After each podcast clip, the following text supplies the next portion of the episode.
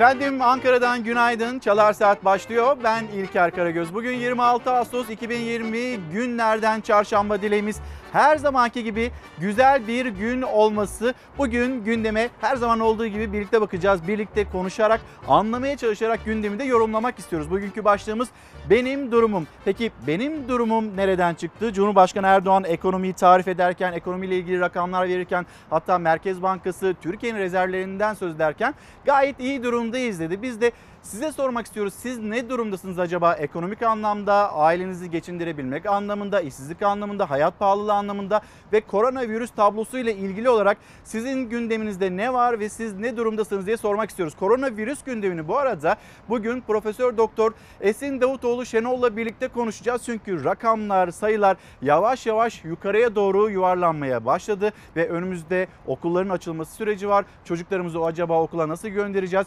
Mutlaka merak ettiğiniz istediğiniz konularda vardır. Bize benim durumum etiketi altında yazıp gönderebilirsiniz. Ama şimdi İlk haberimiz için hemen Ankara'nın sıcak gündemine bir geçiş yapalım. Ee, bir yanda işte Doğu Akdeniz, Doğu Akdeniz'de suların ısındığını söylüyoruz. Yunanistan ve Türkiye arasında bir gerginlik var. İngiltere devrede bir yandan Almanya'nın Dışişleri Bakanı Maas o da hem önce Atina'ya gitti sonra Ankara'ya geldi ve Ankara'nın da kararlılık cümleleri var. Orada Kuzey Kıbrıs Türk Cumhuriyeti'nin de e, yine Türkiye'nin de e, o enerji havzalarında hakları var ama Türkiye'yi, Kuzey Kıbrıs'ı görmeden buradaki enerji havzalarını paylaşmaya çalışan ülkeler var. Yunanistan önde gözüküyor ama Yunanistan'ı destekleyen ülkeler de var. Bir Hürriyet gazetesine bakalım. Hürriyet gazetesinin manşeti dolduruşa gelme Atina şeklinde. Dışişleri Bakanı Çavuşoğlu Doğu Akdeniz'de gerilimi tırmandıran Yunanistan'ı uyardı.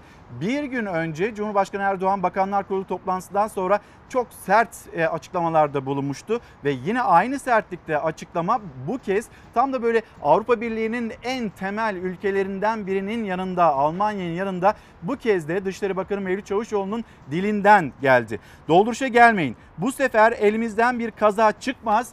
Gereğini yaparız dedi Mevlüt Çavuşoğlu işte o açıklamaları. Ben Yunanistan'a şu şöyle bir tavsiyede bulunmak istiyorum. Daha önce de tavsiyelerimizi kendileriyle samimi bir şekilde paylaştık. Bu şımarıklıktan vazgeçin. O ön koşulsuz ve tam AB desteğiyle böyle söylüyorsunuz. Olmadığı zaman da o ülkelerde suçluyorsunuz. Ee, bir yere varılamayacağını artık anlamanız lazım.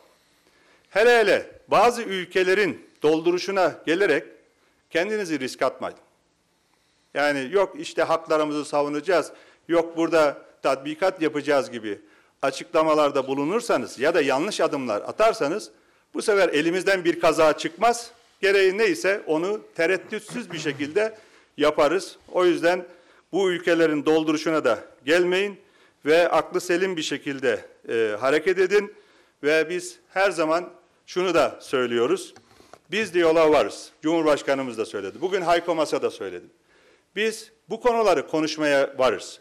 Ee, Doğu Akdeniz'in etrafındaki tüm ülkelerle Rum kesimi hariç, onlar önce e, Kıbrıs Türk e, halkıyla, Kıbrıs Türk tarafıyla muhatap olmak zorundalar hakça gelir paylaşımı için. Ama tüm ülkelerle e, görüşmeye, oturup konuşmaya ve de hakça paylaşım için müzakere etmeye varız.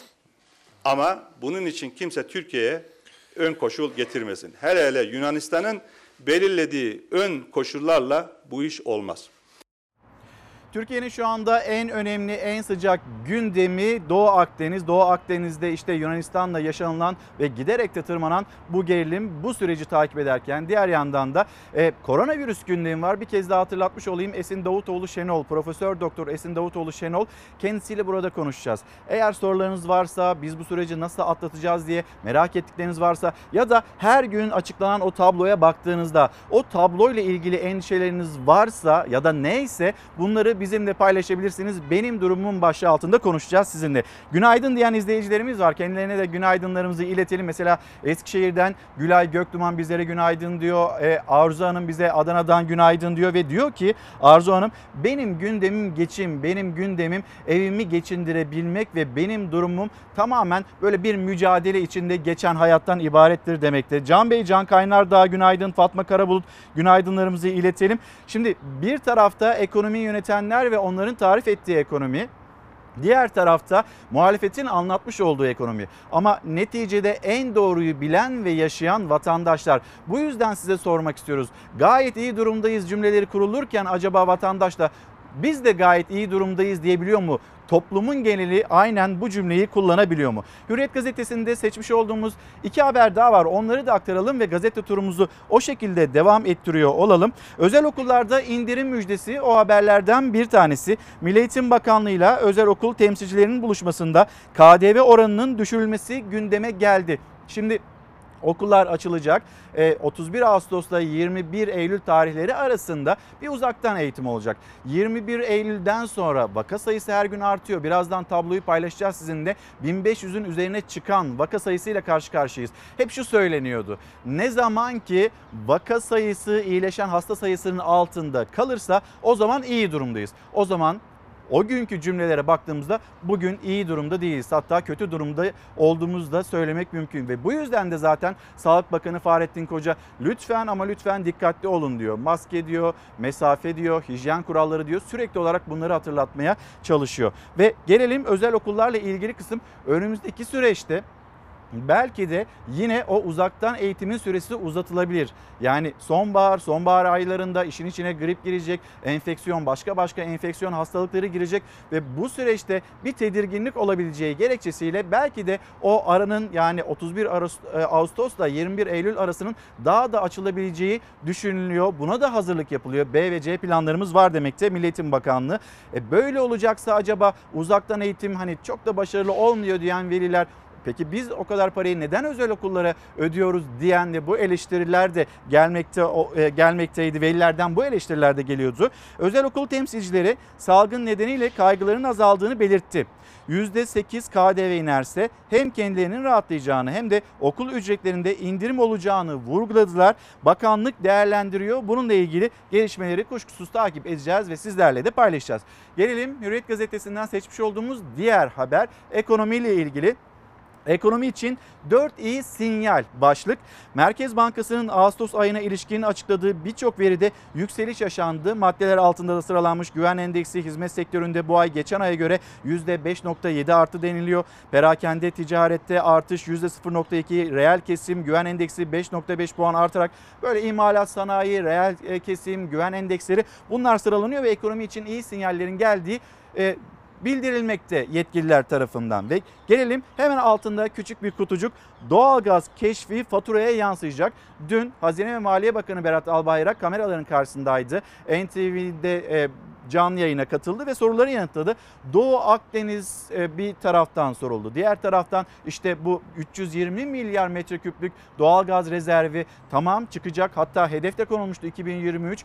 Bugünden sonra ya da o tarihten sonra vatandaşa doğalgaz ücretleri nasıl yansıyacak? Bir yandan da Rusya ile, İran'la, Azerbaycan'la yapılan anlaşmalar var.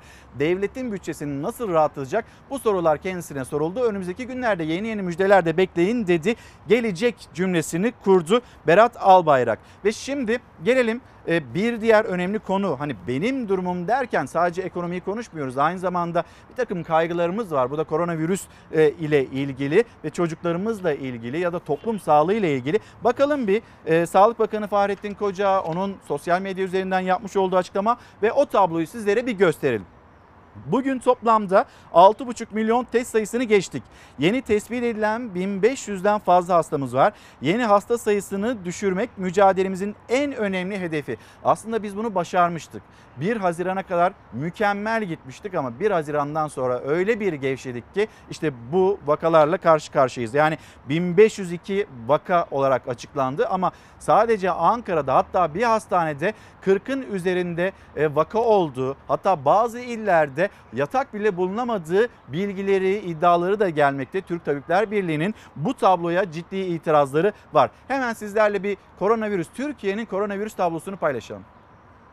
Türkiye şu illeti yenene kadar lütfen kurallara uyalım.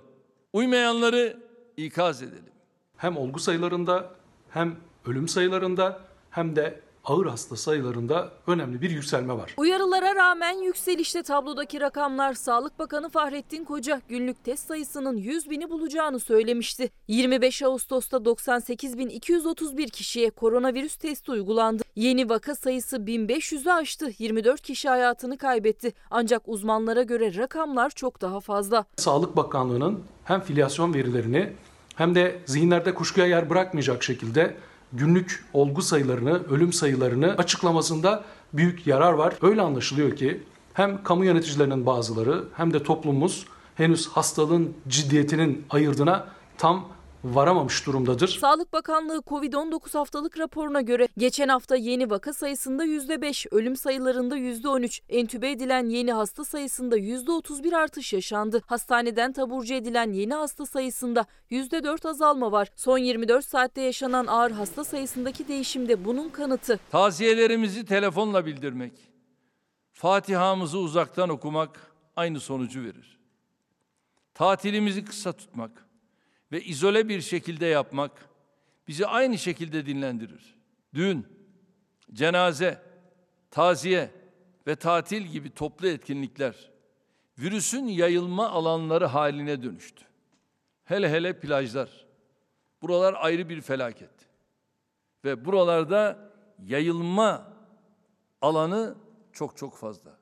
Erdoğan en çok tatil ve plajlara dikkat çekerken Kayağan Pala uyarmak yetmez daha sert önlemlerin alınması lazım dedi. Hem kalabalık tüm ortamlar ama en çok da iş yerleri çalışanlar tehdit altında. Sağlık Bakanlığı Covid-19 haftalık raporuna göre de koronavirüse yakalananların neredeyse yarısı çalışan yaş aralığı 25-49 yaş grubunda görüldü. Özellikle çalışanların hasta olmaları ya da temaslı olmaları halinde işe gitmelerinin önlenmesi büyük önem taşımaktadır. Çalışan kişilerin ve temaslarının işe gitmemesi yönünde bir düzenleme yapmalıdır. Hasta sayısının çok ciddi artış gösterdiği, yoğun bakımlarda yatak bulunamadığının ifade edildiği illerde belki bir süreliğine tam kapanmanın da gündeme alınmasında büyük bir yarar vardır. Uzmanlar tam da kalabalıkların sınırlandırılması çağrısı yaparken şaşırtan karar Türkiye Futbol Federasyonu'ndan geldi. Federasyon Ekim ayından itibaren maçların sınırlı seyirciyle oynanmasına izin verdi. Stadyum kapasitesinin %30'u kadar seyirci alınabilecek. Girişte ateş ölçümü yapılacak. Maske ve sosyal mesafe zorunlu olacak. Ama bu kararlar uygulamaya nasıl yansıyacak uzmanlar endişeli. Profesör Doktor Mehmet Ceyhan zaman zaman burada ağırlıyoruz kendisini ve onun da Karar Gazetesi'nde dikkat çektiği önemli konular var. Mesela e, bu virüs bana bulaşmaz gibi bir düşünceye sahipseniz sakın öyle bir düşünceye kapılmayın. Ve herkesin çok titiz, çok dikkatli bir şekilde bu virüsle mücadeleye devam etmesi gerektiği bilgisini yine paylaşan hocalarımızdan bir tanesi. Esin Davutoğlu Şenol birazdan gelecek kendisiyle konuşacağız. Şimdi belki pandeminin başlangıç sürecinde evlere kapanmıştık çok daha titiz davranıyorduk ama sonrasında 1 Haziran'dan sonra plajlar, işte açılışlar pek çok yer ve bu virüsün daha da yaygınlaştığını biliyoruz, görüyoruz. Belki nereden biliyoruz peki? Şimdi belki o günlerde yakın çevremizden buna dair bilgiler gelmiyordu ya da ben de Covid olduğum gibi bir e, mesajla ya da bir telefonla karşı karşıya kalmıyordunuz ama bugünlerde dikkat ederseniz en yakın çevrenizde dahi bu haberlerin geldiğini görüyorsunuz. Yani çemberin giderek daraldığını hep birlikte görüyoruz. Bakın siyaset, siyasetçiler de sokakta bir yandan esnafı dinleyelim bir yandan Türkiye'nin gündemiyle ilgili mesajlar verelim derken onlar da bu riskin içindeydiler ve o isimlerden bir tanesi Deva Partisi Ali Babacan geçmiş olsun kendisine de. Biraz önce Covid-19 testimin sonucunun pozitif olduğunu öğrendim. Şu an durumum iyi çok şükür.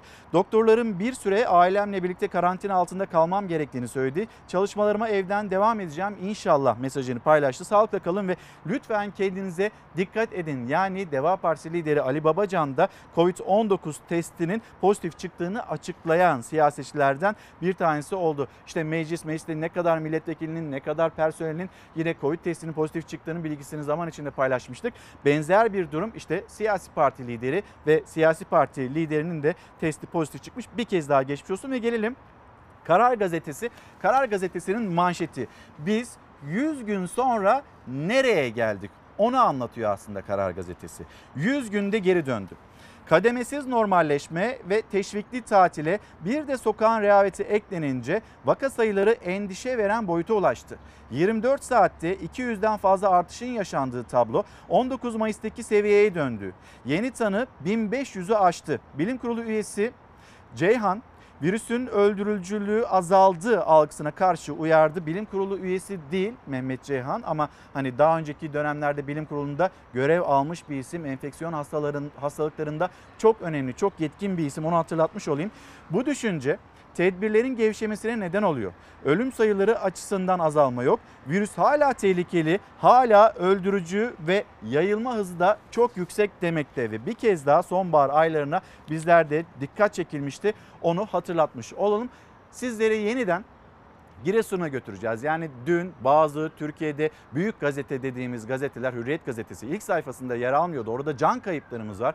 Orada canlara yetişmeye çalışan e, askerlerimizin şehit olduğu haberleri geldi. Türkiye'nin e, canını yaktı, yüreğini yaktı. Ama dün Hürriyet gazetesinin ilk sayfasında bu haber yoktu. İlk sayfalarda vardı ama okuyucuya satmak istediği noktada yerde ilk sayfasında biz bu haberi görememiştik. Ama unutmamak gerekiyor. Yani tedbirleri sıkı sıkıya almak gerekiyor. Nasıl ki toplum sağlığı anlamında, nasıl ki ekonominin bir düzlük içinde gidebilmesi anlamında e, tedbirli davranıyorsak doğayla hani doğanın içinde bir imarlaşma, yapılaşma bununla ilgili atılan adımlarda da deprem konusu birazdan o konuya da geçiş yapacağız.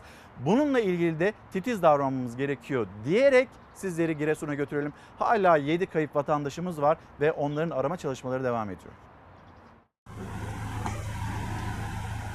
Giresun'daki sel felaketinden bir acı haber daha geldi.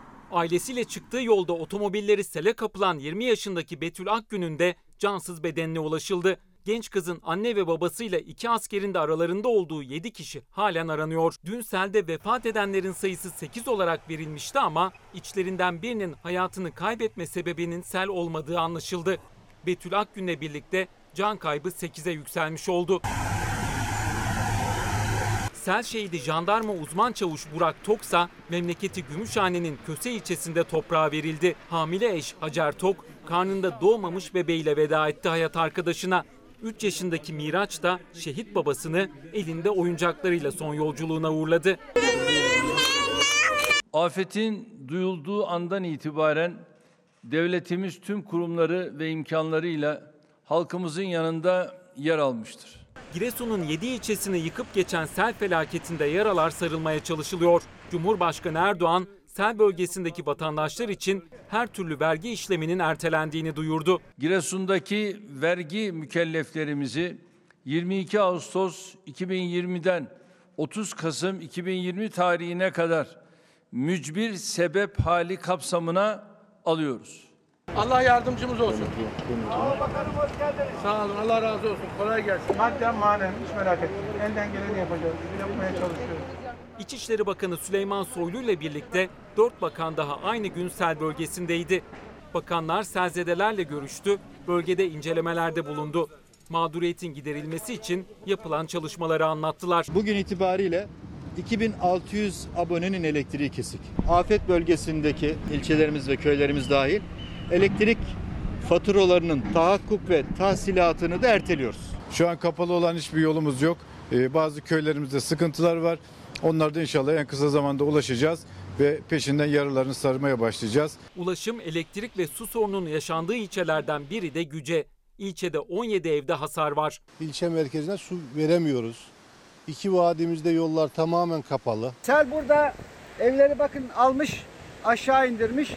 Bu evde yaşayanlar yarım saat önce evden çıkabilmiş.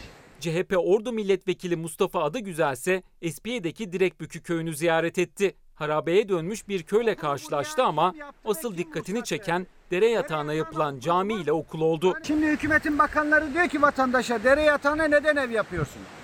E peki Sayın Bakan şu ilerideki caminin önündeki açık yeşil olan okulu buraya kim yaptı ve kim ruhsat verdi? Derenin yatağını okul yapıyorsunuz, cami yapıyorsunuz sonra da vatandaşı suçluyorsunuz. Bu görüntüde bugün Trebolu sahilinde çekildi. Denizin yüzeyi odun parçaları ve esnafa ait eşyalarla kaplandı. Odun, ne bileyim yeni çuvallar, yeni ayakkabılar. He bak hala tüp var. Kışın yakacak ha. Kışın yakacak ne yapalım? Odun parçalarını bazıları yakacak yapmak için topladı. Geri kalan malzemelerse Selze'de esnafa ulaştırılacak. Bunlar yardım malzemesi olarak geri mi gidecek? Sen de bunun parçası mı oldun? Bir Gün Gazetesi manşeti şantiyede esaret. Yusufeli Barajı inşaatında valilik kararıyla işçilerin şantiyeden çıkması yasaklandı. Koronavirüsle iç içe yaşamak zorunda kalan işçiler tepkili. Biz bu haberin bir benzerini Çanakkale'deki bir fabrikada gördük. E şimdi bakıyorsunuz Yusufeli, Artvin Yusufeli bir başka fabrika ve yine ya da bir başka e, çalışma sahası, baraj inşaatı ve orada da valilik kararıyla işçilerin şantiyeden çıkması yasaklandı haberi iddiası Bir Gün Gazetesi'nin manşetinde. Şimdi e, tekrar Giresun'da kalacağız ama bir haber var aslında bugün benim durumum başlığını da çok böyle net bir şekilde vatandaş nezdinde anlatmaya çalışan bir haber. Borcu borçla kapatma sarmalı. Hazine döviz cinsinden halksa yüksek faizle borçlanıyor. Parasını dövizde tutan patronlar bu durumdan yararlanarak krizi fırsata çeviriyor. Haber bu şekilde. Dolar kurumunu kurunu baskılamak için e, kullanılan kaynaklar halkın sırtına yıkılıyor. Hazine sadece son bir ayda 8.4 milyar dolar daha döviz cinsinden borçlandı. Hani şu cümle kuruldu. Dolar borcunuz mu var? Dolarla mı maaş alıyorsunuz? Ama dönüp baktığımızda devletin bir dolar borcu var ve dolarla borçlandığını görüyoruz. Bu tahviller döviz açığı olan kamu bankalarına veril- verilerek onların bilançosu rahatlatıldı. Borcunu borçla kapatan halk yüksek faizle borçlanmak durumda kaldı. Haziran ayında faizler düşmüştü. Ekonomide bir rahatlama ya da bir can suyu olarak planlanmıştı ama kademe kademe konutta işte ne bileyim taşıtta ya da tüketici kredisinde yavaş yavaş bu kredilerin yeniden yükseldiğini gördük. Dönelim Giresun'da tek bir HES'e bile hayır dememişler. Şimdi orada suçlu topraktı. O kadar çok yağmur suyuna doydu ki ondan sonra toprak kalktı geldi heyelan meydana geldi ve orada da binalar sokaklar balçığa bulandı. İnsanlar yaşamlarını bu sebeple kaybettiler. Ya da Çevre ve Şehirciliğin eski bakanı vatandaşımız dere yataklarına işte o evleri yapmaktan vazgeçmeli uyarısını yaptı. Ama herkes de o zaman e sizin gözünüzün önünde olmadı mı? E niye buna izin verdiniz? Bu cümleler, bu eleştiriler peş peşe geldi. Bir de işin HES boyutu var. Orada yapılmış olan HES'ler bir anlamda derelerin önünde bir baraj, bir banket görevi görüyor denilmekte. Gitti CHP heyeti. CHP heyetinin oradaki incelemelerinden ortaya çıkan sonuç bu. Ama bir başka şekliyle de 56 isim bulunduğu kentte ÇED olumsuz kararı verilen tek bir proje bile olmazken 3 proje için ÇED istenmedi. Yeni HES'ler yolda denilmekte. Giresun'da tek bir HES'e bile hayır dememişler. Bulunduğumuz nokta Espiye ilçesiyle Soğukpınar beldesi arasındaki yol. Bu derenin önünde bu HES bir baraj görevi görmüş. Bu baraj açılmış ve su toplu vaziyette aşağı doğru akmış. Hemen 15 metre aşağıda bir ev var ve o evi de önüne katarak almış götürmüş. Giresun'da 30'un üstünde HES olduğu tespiti var. Bunların kurulma nedeni Türkiye elektrik ihtiyacını karşılamak değil, yatırımcı şirketlerin kar beklentilerini karşılamak oldu. Suda sürüklenen onlarca evin arabanın ardından dere yatağındaki yapılaşma gibi derelerin üzerine kurulan HES'lere de çevrildi gözler. CHP'li Ali Öztunç afet bölgesinden örnekle bir HES nelere mal oldu göstererek anlattı. HES'lerin doğanın dengesini bozmuyor. HES'lerin doğayla bir sıkıntısı yok diyenler, AK Partililer gelsinler burada bu HES'in bu dereye nasıl zarar verdiğini görsünler. 120 bin tane derenin olduğu Karadeniz'de bu taşkınları tamamıyla önlemenin imkanı yok. İsterseniz süper güç olun, süper devlet olun. HES'lere 7.2 sent alım garantisi tanıdınız. Kar beklentileri söz konusu olduğu zaman da hiçbir şeye dikkat edilmedi. Bir ırmağın üstüne çok sayıda e, HES yapılmaya kalkıldı. Su beton kanalların içine konulmaya çalışıldı. Tarım Bakanı Bekir Pakdemirli 120 bin derenin olduğu Karadeniz'de sele engel olamazdık derken muhalefet çok sayıda yapılan HES'lerle derelerin önünün tıkandığı ve felakete davetiye çıkarıldığı görüşünde. Burada bir HES varmış. HES'ler Karadeniz yaylalarını bitiriyor. HES'ler doğaya zarar veriyor. HES'ler dereleri bitiriyor maalesef. Yeşil doğası, gür akan dereleriyle bütünleşen Karadeniz son yıllarda HES projeleriyle anılıyor. Sel ve heyelanın en yakıcısını yaşayan Giresun'da 30'dan fazla HES var. 7 tanesinin de inşaatı devam ediyor. Üstelik de iddialara göre arz fazlasına rağmen. Önüne gelene izin verdiğiniz vakit gerektiğinde arz fazla olur. Kurulu gücümüz 92.400 megawattı geçti. En pik olduğu noktada elektrik ihtiyacımız 46.000 megawatt. Makine Mühendisleri Odası'na göre üretim fazlasına rağmen HES'ler yapılıyor ve o HES'lerden elektrik alınıyor. Çünkü şirketlere alım garantisi verildi. Yine dolarla. Ürettikleri elektriğin her bir kilovatı için e, 7.2 Amerikan doları sent para alıyorlar. Daha ucuza elektrik üretebilecek olan kamu tesisleri dururken, durdurulurken özel ve güzel sektörümüze ait şirketlerin tesislerinden elektrik alınıyor. Gelen mesajlar var benim durumum başlığına. Mesela Davut Sancak benim durumum gayet iyi değil diyen e, izleyicilerimiz arasında. Fatma Hanım bir tutarlılık istiyoruz. Önümüzde böyle e, konulacak olan hani söylem farklılığı değil tutarlı bir yolda yürünmesini isteyen izleyicilerimizden bir tanesi. Selda Hanım bir öğretmenimiz. Ne olacak benim durumum diyorum. 2020 Ağustos ayı eş durumu mazeret tayinlerinde eşimi ve kızımı ve evimi İzmir'e taşıyıp kendi tayinimi maalesef taşıyamadım. Diyorum ki benim durumum ne olacak? Lütfen bu konuyu da dillendirebilir misiniz? Bu tayin dönemlerinde hep bu sıkıntılar yaşanıyor. Yani bunlar yaşanmasın diye ya da aileler parçalanmasın, çocuklarından, eşlerinden, evlerinden uzak kalmasın diye nasıl bir planlama yapılabilir? Kuşkusuz bununla ilgili çalışmalar vardır ama bugüne kadar hani diyor ya Fatma Hanım tutarlı bir yol olması gerekiyor. İşte burada da tutarlı bir yol olması gerekiyor. Çünkü çünkü hani bir yandan akılları öğrencilerinde, diğer yandan evlerinde ne yapacaklarını şaşırmış bir eğitim ordusunun hiç kimseye ya da eğitim dünyasına, camiasına bir faydası olmayacaktır. Şimdi Giresun, Giresun'daki heyelanı, sel felaketini konuşuyoruz. Bu arada hemen bir gazete pencereye e, gitmek istiyorum. Gazete pencereden de e, detaylar vardı. Onları da aktaralım sizlere. Şimdi Cumhurbaşkanı Erdoğan Ahlat'ta bugün hem Malazgirt zaferimizi kutluyoruz. Türklerin Anadolu'ya girişini ama aynı zamanda büyük taarruzun başladığı gündür bugün. Malazgirt zaferini resmi törenlerle, devlet erkanıyla kutluyoruz ama 30 Ağustos zaferinin kutlanması ile ilgili kısıtlamalar var. Neden var? Her yer açıkken, AVM'ler açıkken ya da cami açılışları 350 bin kişilik cami açılışları yapılabiliyorken, sahiller, plajlar açıkken, turizm sektöründe daha fazla böyle can suyu olsun diye yurt dışından turist beklentisi yüksekken, 15 milyon turist hedefi konulmuşken, 11 milyarlık bir beklenti varken, her şey bu kadar normalken resmi bir tören 30 Ağustos ile ilgili yapılamaz mı ki resmi törenlere baktığımızda onlar daha kontrollü olabiliyor. İşte Ahlat'ta da kontrol bir kontrol içinde bu törenlerin yapılabildiğini dün de gördük bugün de yine göreceğiz. Cumhurbaşkanı Erdoğan Ahlat'ta.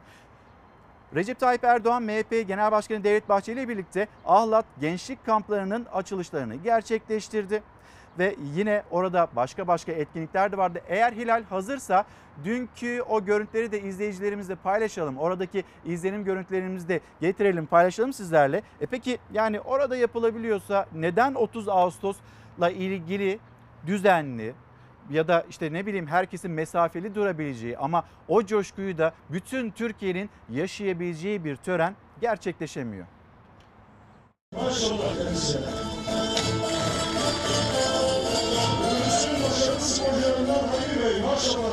Cumhur İttifakı ortakları Cumhurbaşkanı Erdoğan'la MHP lideri Devlet Bahçeli Malazgirt Zaferi'nin 949. yıl dönüm etkinlikleri için Ahlat'taydı. Önce Okçuluk Kulübü'nün gösterisini izlediler. Ardından birlikte Han Çadırı'na gittiler. Sohbet edip müzik dinlediler.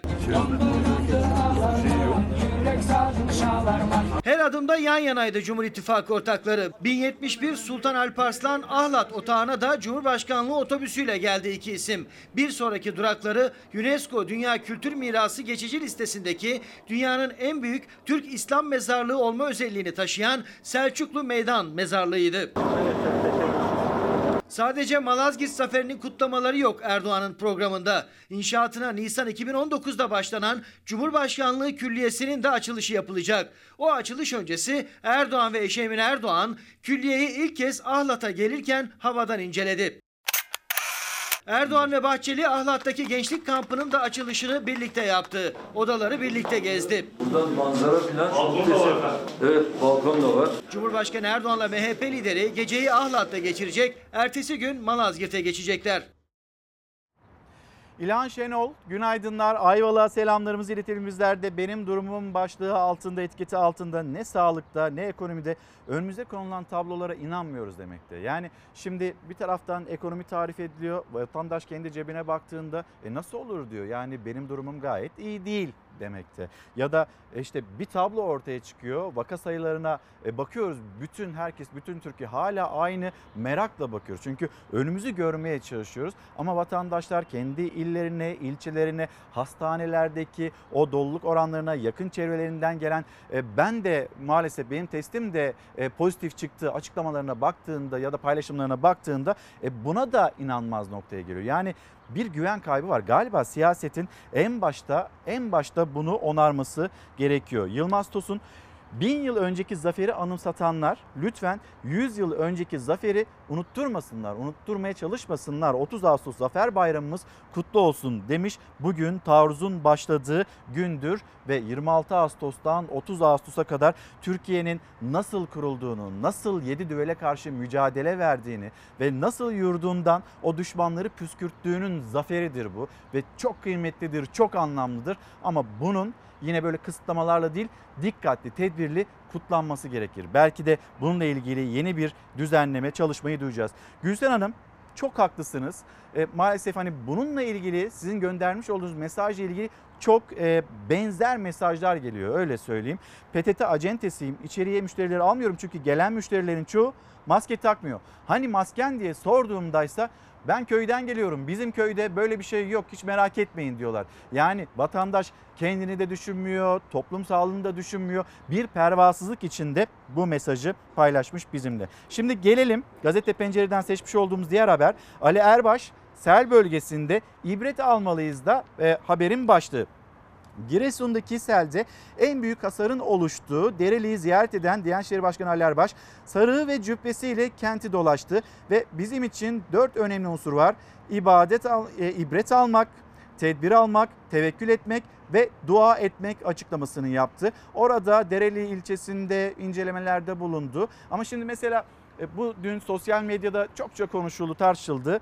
Deprem bölgesiydi Van ve o zaman da Diyanet İşleri Başkanı Mehmet Görmez'di. Ve Mehmet Görmez'i mesela böyle bir hani cübbe içinde, sarık içinde görmemiştik. Takım elbisesiyle gelmişti. Niçin Diyanet İşleri Başkanı e, böyle bir ziyaret yapmayı ve incelemelerde bulunmayı tercih etti diye sosyal medyada çokça konuşuldu. Şimdi Giresun Giresun'daki hani orada yaşanılmış olan afeti, gerekçelerini, nedenlerini yani şunu dere yatağına ev yapmamamız gerektiği gerekliliğini bir kere hatırlamamız gerekiyor. Hani tevekkülse tevekkül bu. Elbette yani bazen engellenemeyen durumlar olabilir. Onunla ilgili kimse itiraz etmez ama Dere yatağına giderseniz ev yaparsanız ondan sonra ya gitmişler dere yatağına ev yapmışlar deyip üzerinizden aşırmaya çalışırsanız kendi sorumluluğunuzu dışarıda bırakmaya çalışırsanız ve vatandaşa yüklerseniz buradaki haksızlığı ya da sorumluluğu o zaman bir yere varılamıyor işte. O zaman herkesin takkesini önüne koyması nerede yanlış yapıyoruz nerede doğru yapabiliriz bilimle akılla mantıkla ilerlememiz gerekiyor. Şimdi bunu seller için, heyelanlar için yaparken şehirlerimizi bu tür afetlere karşı hazırlarken diğer yandan da e, bir deprem gerçeği var. O deprem gerçeğine de bizim hepimizin hazır olması gerekiyor. Yani biz kentsel dönüşümü tamamlamadan çok büyük bir projeyi Türkiye'nin önüne koyarsak belki çok kıymetli, belki Türkiye'ye büyük kazanımlar elde ettirebilecek bir proje. Kanal İstanbul'dan söz ediyorum. Ama İş oraya gelmedi ki. Daha biz en önce yapmamız gereken İstanbul'daki o kadar konut yoğunluğu, o kadar böyle dokunsanız yıkılacak dedirten konutlar onları dönüştüremedik ki. Orada yaşayan vatandaşlarımızın sağlığını, hayatını güvence tam güvence altına tam alamadık ki. Ve bu cümleler de aslında e, bir anlamda yine geçmiş dönemlerde Çevre ve Şehircilik Bakanlığı yapmış isme Mehmet Özsaseki'ye ait. Yani İstanbul'da ve Türkiye'de deprem bölgelerinde fay kuşakları üzerinde vatandaşlarımızla ilgili adımlar atıyoruz. Atmak zorundayız. Binlerce konuttan söz etmişti Mehmet Öseseki. Kentsel dönüşüm yapmamız gerekiyor denilmişti. Bir bakıldı kentsel dönüşüm mü değil mi diye daha çok sanki böyle ransal dönüşüme gittiği böyle bir e, imaj, böyle bir algı da oluştuğunda herkes itiraz etmeye başladı. Bizim bununla ilgili doğal afetlerle ilgili ve depremle ilgili de düzgün bir rota ortaya koymamız gerekiyor. Bakın balıklarımız gir. Şurada yavruları. Balıklarımız girmeye başladı. Evet şimdi tekrar İstanbul çöp dağlarıyla adeta bir rezillik. Bize de bilgilendirirlerse gidip o dağları bir görelim, tedbir alalım. E, siyasi cümleler bunlar ama ben hoşlanmıyorum bu siyasi cümlelerden. Bence Sayın Cumhurbaşkanımızı yanlış bilgilendiren insanlar var. Yerel seçimdeki söylemler meydanlardan yükselmeye devam ediyor. Cumhurbaşkanı Erdoğan 25 yıl sonra AK Parti'den CHP'ye geçen İstanbul için çöp dağları var dedi. İBB Başkanı İmamoğlu ilçe belediyelerine dikkat çekerek Erdoğan'a yanıt verdi. Çöp toplama işini ilçe belediyeleri yapar. İstanbul'da da 24 tane AK Partili belediye var. Bir tane Milliyetçi Hareket Partili belediye var. 14 tane de Cumhuriyet Halk Partili belediye var. Hangi ilçede dağ gördüyse hani bize bildirirlerse e, toplum bu cümleleri çok dinlemiyor. İktidar tarafından İstanbul'da kirlilik ve çöp dağları eleştirilerine İstanbul Büyükşehir Belediye Başkanı Ekrem İmamoğlu yine daha önce AK Parti tarafından dile getirilen Riva Deresi'nden yanıt verdi. Riva Deresi'nin temizlenmesi ve ıslah çalışmalarında ilk etap tamamlandı. Aylar önce kaydedilen görüntüler bugün artık yok. CHP'li İstanbul Büyükşehir Belediyesi, AK Partili Beykoz Belediyesi ve DSİ'nin ortak çalışmasıyla Riva Deresi kirlilikten kurtuluyor. Hiç bu düzeninizi bozmayın. Birlik ve beraberlikte olun ki Artık topluma mal olmuştur. Artık kim eksik yaparsa toplum hesap soracak. Hesap soracak. Kentimizin deprem gibi önceliği varken tek bir kuruşun heba edilmeyeceği bir ortamda Kanal İstanbul'a karşıtlığımız en üst seviyede devam edecektir. Çünkü biz akılla ve bilimle konuşuyoruz onu söyleyeyim. İşbirliğine yükselen alkış, olası İstanbul depremine karşı Kanal İstanbul çıkışında bu kez eksik kaldı. Deprem geçtiğimiz haftanın da gündemiydi. Japon mühendislerle işbirliği için görüşen İmamoğlu aynı günlerde İçişleri Bakanı Süleyman Soylu'nun katıldığı İstanbul Valisi'nin de yer aldığı AFAD'daki deprem anında güvenlik ve ulaşım toplantısındaki protokolde yoktu. Davet edilmemesi tepki çekti. Sorular üzerine İmamoğlu bundan sonraki süreç için mesaj verdi. Mühim olan yani hasta şifa bulsun. Anlatabiliyor muyum? Dolayısıyla hani bizim baktığımız pencere o değil. Sayın Bakan'la da gerektiğinde telefonda görüşüyoruz, konuşuyoruz. Hani e, e, tabii ki eğer önemli bir konu ve İstanbul Büyükşehir Belediyesi'nin başkan seviyesinde temsil edeceği bir toplantı olursa da beni davet edeceklerine inanıyorum. İnşallah e, bundan sonra öyle bir süreç e, yaşatırız İstanbul'umuza. Sabah gazetesinden seçtiğimiz iki haber var ama önce bir mesaj okumak istiyorum. EYT'lilerimiz yani büyüklerimiz onların göndermiş olduğu bir mesaj. EYT'li olarak benim durumum her EYT'li gibi hiç de iyi değil. Çünkü ekonomik durumumuz çökmüş durumda. Bizimle ilgili nasıl bir adım atılacak artık bir adım atılması gerekmez mi? Ya da nasıl düzenlenebilir bizim geçmişe dönük haklarımız neden böyle durumdayız diye soran izleyicilerimizden bir tanesi. Faturalara yansıyacak. Hazine ve Maliye Bakanı Berat Albayrak dün katıldığı televizyon programında konuştu. 320 milyar metreküplük doğalgaz ve bunun altında iki katman daha var. O iki katmana ulaşıldığında biz açıklamış olduğumuz müjdeyi katlayarak yine açıklamaya devam edebiliriz. Önümüzdeki günlerde bizden yeni yeni müjdeler bekleyin de dedi. Birazdan o cümlelerine kulak vereceğiz ama vatandaş en nihayetinde kendi cebine nasıl yansıyacağını merak ediyor. Ve faturalara yansıyacak dedi Berat Albayrak. Karadeniz'deki büyük keşif gaz ve elektrik faturalarına indirim olarak yansıyacak dedi. Zaten bu keşif ve bu rezerv Türkiye'yi Dünya Ligi'nde üretici, enerji üreticisi ülkeler ligine çıkaran bir keşiftir. Hiçbir şey olmasa mevcut ödenen faturanın çok daha inmesi faturalara yansıyacak. İşte diyorlar ya pahalı. Hiç merak etmeyin çok ucuza inşallah gelecek. Ve her uygunluk vatandaşımıza yansıyacak. İndirim olarak yansıyacak. Sadece vatandaşımızın doğalgaz faturalarına yansımayacak ısınmak için kullandıkları gaz için işte ocak için kullandıkları değil. Aynı zamanda sanayicimizin kullandığı enerji maliyetlerine yansıyacak. Aynı zamanda hane halkımızın, vatandaşımızın ve sanayicimizin elektrik faturalarına da indirim olarak yansıyacak bu. Ha 2023'e yetiştirmek için var gücümüzde bütün kurumlarımız çalışacaklar ve ben çok güveniyorum. En ufak bir endişem yok. 2023'ten önce müjdelerle bile belki gelebiliriz. Yani büyük sürpriz önümüzdeki yıllarda madencilik alanında da gelecek.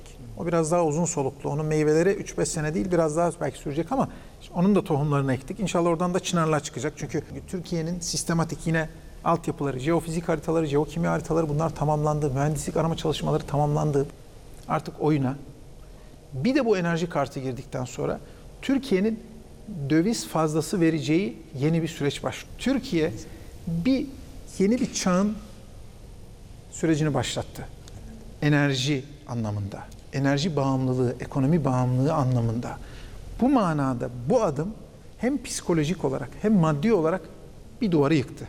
Senelerini TPAO'ya vermiş bir ismi, onun uyarılarını ya da dikkat çektiği konuları da bir hatırlatmış olalım. Petrol mühendisi Necdet Pamir. Pazartesi günü kendisini burada ağırlamıştık. Böyle bir rezerv herkesi, bütün Türkiye'yi memnun eder ve kuşkusuz bir müjdedir. Ancak bir kuyu kazılarak da böyle bir rezervin açıklanması çok da doğru değil. Temkinli yaklaşalım. Ne bu e, açıklanan rezervi abartalım ne de küçümseyelim cümlelerini hatırlatmış olalım. Gelelim Sabah gazetesinin manşetine. Devlet ve anne operasyonuyla film gibi kavuşma öyküsü bir özel haber. PKK'nın elinden oğlunu kurtardığı İHA'lar PKK'lı DA'nın yerini saptadı. Annesi bizzat gidip oğlunu ormanda saklandığı yerde buldu. İkna edip teslim olmasını sağladı. Türkiye'nin e, ülkemizin terörle mücadelesi de devam ediyor. İşte bir yandan e, Mehmetçiğimizin, güvenlik güçlerimizin mücadelesi sahada, kırsalda devam ediyor. Diğer yandan anneler terör kıskacı arasına sıkışmış çocuklarını bu tür devletle birlikte hareket ederek çocuklarını o kıskaçtan çıkarmaya çalışıyor. Ve bu mücadele sırasında da şehitler de veriyoruz.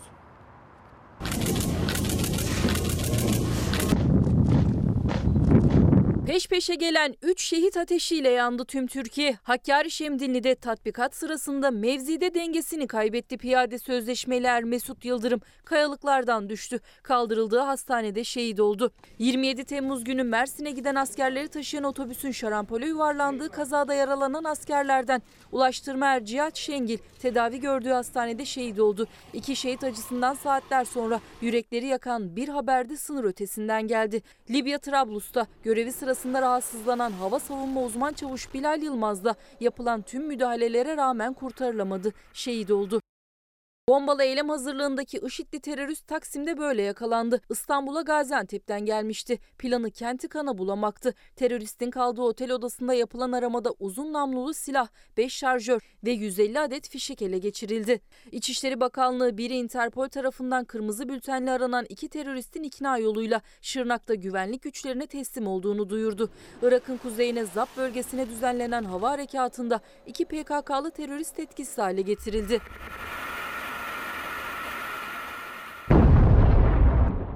Irak'ın kuzeyinde devam eden Pençe Kaplan operasyonundaysa terör örgütü PKK'ya ait çok sayıda mühimmat ele geçirildi.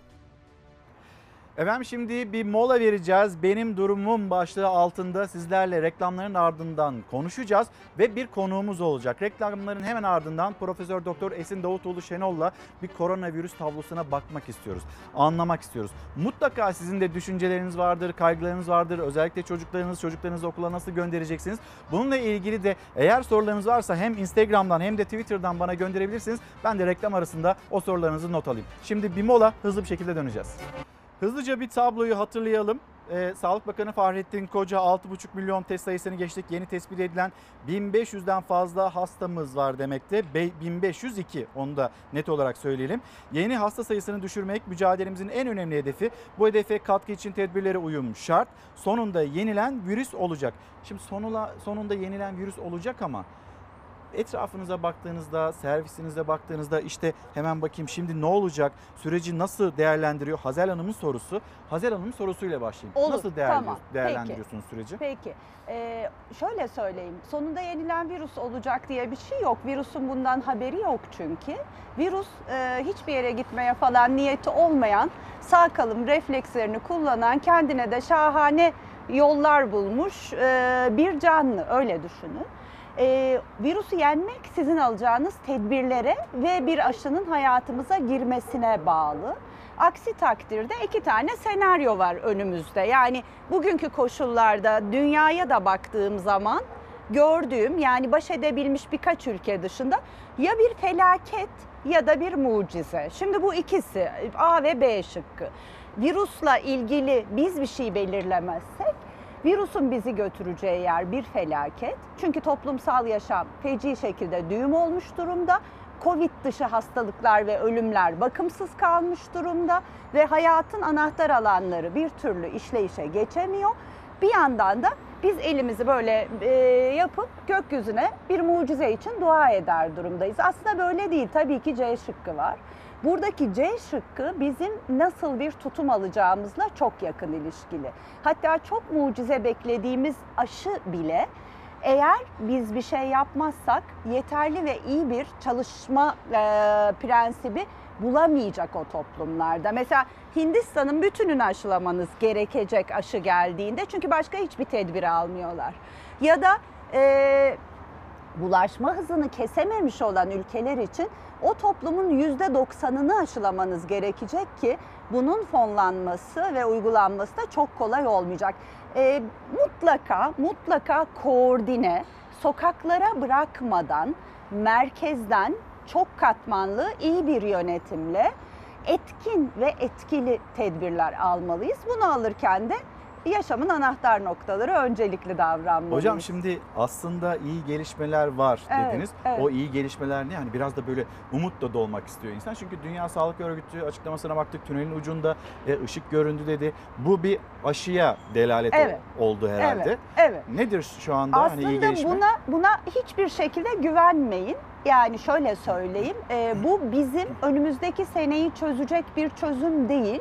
Gene biz tedbirlerimizi alıp koordine bir şekilde yöneteceğiz ki aslında e, bu felaket ya da mucize senaryosunun ortasında bir yerde aşı. Aşı bize e, bilimin aklıyla sunabileceği en büyük e, ödül olacak ve bununla ilgili olumlu gelişmeler var ama o olumlu gelişmelerin hayata geçebilmesi bile bizim e, ocağa kadar bu süreci biz derken bilim dünyasının ve yönetimlerin bu süreci çok iyi yönetmesiyle yakın ilişkili. Mesela şu anda şöyle bir örnek vereyim size. Çin kendi bulduğu aşıyı kendi coğrafyasında deneyemiyor. Neden? Çünkü Çin'de virüsün bulaşma hızı çok ama çok azaldı.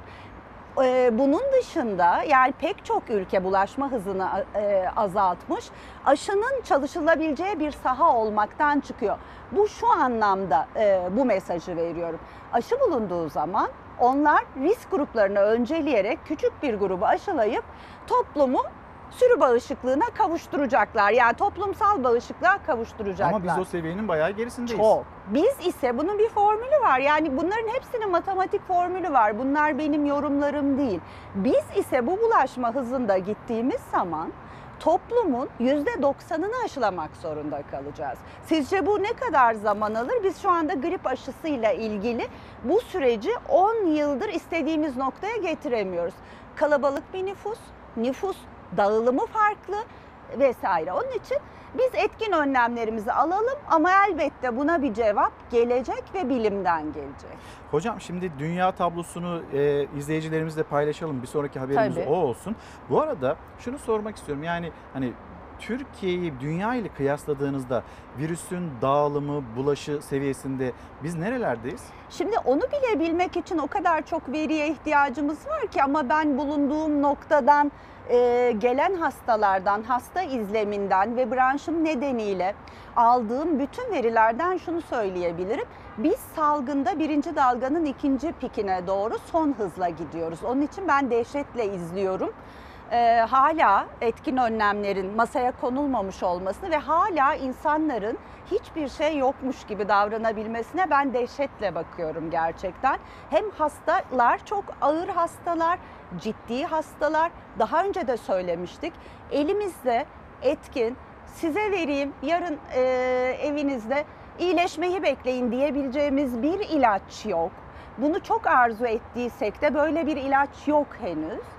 Onun için yoğun bir şekilde yakın takip ve bakım isteyen ilaç verdiğimiz zaman bunları kullanmanın güç olduğu ve hayatı o kişi için düğüm haline getiren süreçler. Belki birazdan fırsat olursa mesela dün benimle durumlarını paylaşan örnekleri buradan konuşabilirim sizinle. Hocam çok istiyorum. Yani sağlıkçılar ne durumda? Evet, Ee, evet. Bir yandan yıpranıyorlar, diğer yandan Evet, özlük hakları evet. beklentileri var. İnsan onuruna yakışır maaşlar istiyoruz diyorlar. Büyük bir mücadelenin içinde evet. onlar da. Bir kez daha teşekkür ediyoruz size ve sizin Teşekkür nezdinizde bütün ederiz, sağlık sağ çalışanlarına. Şimdi hemen bir dünya raporuna bakalım. Tabii. Ondan sonra devam edelim. İyileşen hastaların yeniden koronavirüse yakalandığı tespit edildi. Bağışıklık ve aşı umutları boş mu sorusu gündeme geldi. Vaka sayılarının patladığı İspanya'da başbakan orduyu göreve çağırdı. Covid-19 salgınında bilanço ağırlaşıyor. Dünya genelinde hayatını kaybedenlerin sayısı 820 bini geçti. Günlük vaka artışı 200 binin üzerinde seyrederken ilk günden bu yana görülen vaka sayısı 24 milyonu aştı. Milyarlarca insan Covid-19'a karşı aşı ve ilaç bekleyişinde. Bazı ülkelerde son deneyler yapılıyor. Umutlar artarken Hong Kong, Belçika ve Hollanda'dan endişe verici haberler geldi. İyileşen bazı hastaların yeniden enfekte olduğu açıklandı. Hong Konglu uzmanlar aynı hastanın yaklaşık 4,5 ay arayla Covid-19'a yakalandığını söyledi. Virüse karşı bağışıklığın kısa sürebileceği uyarısı yaptı. Virüsün genetik diziliminin farklı olduğunu belirtti. Üç ülkeden gelen haberler yeni bir tartışma başlattı. Covid-19 aşısının işe yarayıp yaramayacağı merak konusu oldu. Hong Konglu doktorlar hastalığı geçirmiş kişilerin bağışıklık kazanmış olduğunu varsaymamak gerektiğini vurguladı. Onların da hiç hasta olmayan insanlar gibi aşılanması gerektiğini söyledi. Ayrıca maske takma ve sosyal mesafe kuralına uymaları gerektiğini belirtti. Vakaların yeniden tırmanışa geçtiği Avrupa ülkelerinde ise ikinci dalga paniği büyüyor. Almanya artan Covid-19 vakaları sonrası Fransa'nın başkenti Paris ve güneyindeki turistik bölgelere seyahat uyarısı yaptı. Avrupa'da Rusya'nın ardından en fazla vakanın görüldüğü İspanya'da durum kötüleşmeye başladı. Hükümet hafta sonundan bu yana 20 bine yakın vaka görüldüğünü duyurdu. Bu gelişme sonrası Başbakan Sanchez orduyu göreve çağırdı. İspanyol hükümeti ve özel yönetimler hızlı artış sonrası tedbirleri sıkılaştırmaya başladı. Maske takma zorunluluğuyla birlikte disko ve barlar kapatıldı. Ondan fazla kişinin bir araya gelmesi yasaklandı. Bazı ilçelerde halka sokağa çıkmama çağrısı yapıldı. İşlerin kötüye gittiği ülkelerden biri de Güney Kore. Covid-19 hastalarının çoğalmasının ardından hükümet düğmeye bastı. Başkent Seul ve çevresindeki tüm okul ve kreşler kapatıldı. Şimdi yeni yeni değerlendirmeler var. Dünya Sağlık Örgütü tamam hani bakın fena da gitmiyoruz, iyi de çalışıyoruz, tünelin ucunda bir ışık var görüyoruz derken şimdi dün gelen haberlere baktığımızda bağışıklık kısa süreli oluyor ya da işte mesela daha önce bu virüse kapılmış, yenmiş ve yeniden e, hasta olan kişiler var. Burayı bir yorumlar mısınız? Nedir Tabii bu, bu, bu tabii. bilgiyi Şimdi alalım. bu çok ilginç bir konu. Daha öncelikle bilim konuyu bir masasına yatırıp bir uzlaşı sağlamadı. Bir tane olgu var. E, vakaların ilk kaydedildiği Hong Kong'dan bu olgu. Tesadüfen havaalanı girişinde bir seyahat girişinde onlar havaalanına giren kişileri tarıyorlar çünkü. PCR'ı pozitif bulunuyor. Biz yapmıyoruz. Biz yapmıyoruz ama 3-4 ay önce e, kişinin kayıtlarından yatarak bir Covid geçirdiği anlaşılıyor ve incelemeye alınıyor. Şimdi birinci ha- hastalığı yapanla ikinci hastalığı yapan virüs arasında bir kere küçük bir fark var. Biri mavi, biri açık mavi öyle diyeyim. Böyle olunca da antikorlarına bakıyorlar. Yani acaba antikorum yok. Öncelikle burada beni endişelendirmiyor bu haber çok umutlandırıyor. Çünkü şunu söylüyor. Bir kere bu doğru mu bunu bilmiyoruz. Önce bir metodolojiye bilimin gözlüklerini takıp bakması lazım. Çünkü pek çok haber çok iyi dergilerde yayınlanıyor ama bir bakıyoruz metodoloji doğru değil. Ve o metodolojiden çıkmış yanlış sonuç bütün kamuya mal oluyor. Bu da öyle bir şey olabilir mi? Metodolojiye tekrar bakmak lazım buldukları yönteme ama e, çok az da olsa PCR'ın yalancı pozitifliği de var çünkü %10 kadar da olsa. Dolayısıyla buna bir bakmak lazım ama buna baktık ve kabul ettiysek bile buradaki haber o kadar umutlu ki bana şunu söylüyor. Ya bir daha karşılaşsanız bile ki buradaki rakam 3 ay çok hafif geçireceksiniz. Çok kuvvetli bir antikor cevabı vereceksiniz. Bizim buradan çıkarmamız gereken tek bir mesaj var. Toplum hastalığı geçire geçire sürü bağışıklığını göğüsleyemez. Elimizdeki tek yöntem aşı ama aşının immünolojik yanıtıyla doğal enfeksiyonun immünolojik yanıtı birbirinden çok farklıdır. Onun için aşıya muhtacız ama bu kişiler ne kadar yaygın, bulaştırırlar mı? Bunu incelemek lazım. Şu anda bunu konuşmak için çok erken. Reenfeksiyon varmış cümlesini henüz ben kabul etmedim. Olsa bile diyorum. Hocam şimdi e, biz sizin hastanenizde durum Evet, nedir? Bir evet. anlatır mısınız? Yani Evet. sizin servislerinizde durum nedir? Çünkü tabloya baktığımızda 1502 seviyesi Evet. ama Türk Tabipler Birliği ya da illerden gelen bilgiler bu e, seviyenin daha da yukarısında. Hatta 10 katı açıklanan 10 katı olduğu söylenmekte. Sizde durum ne?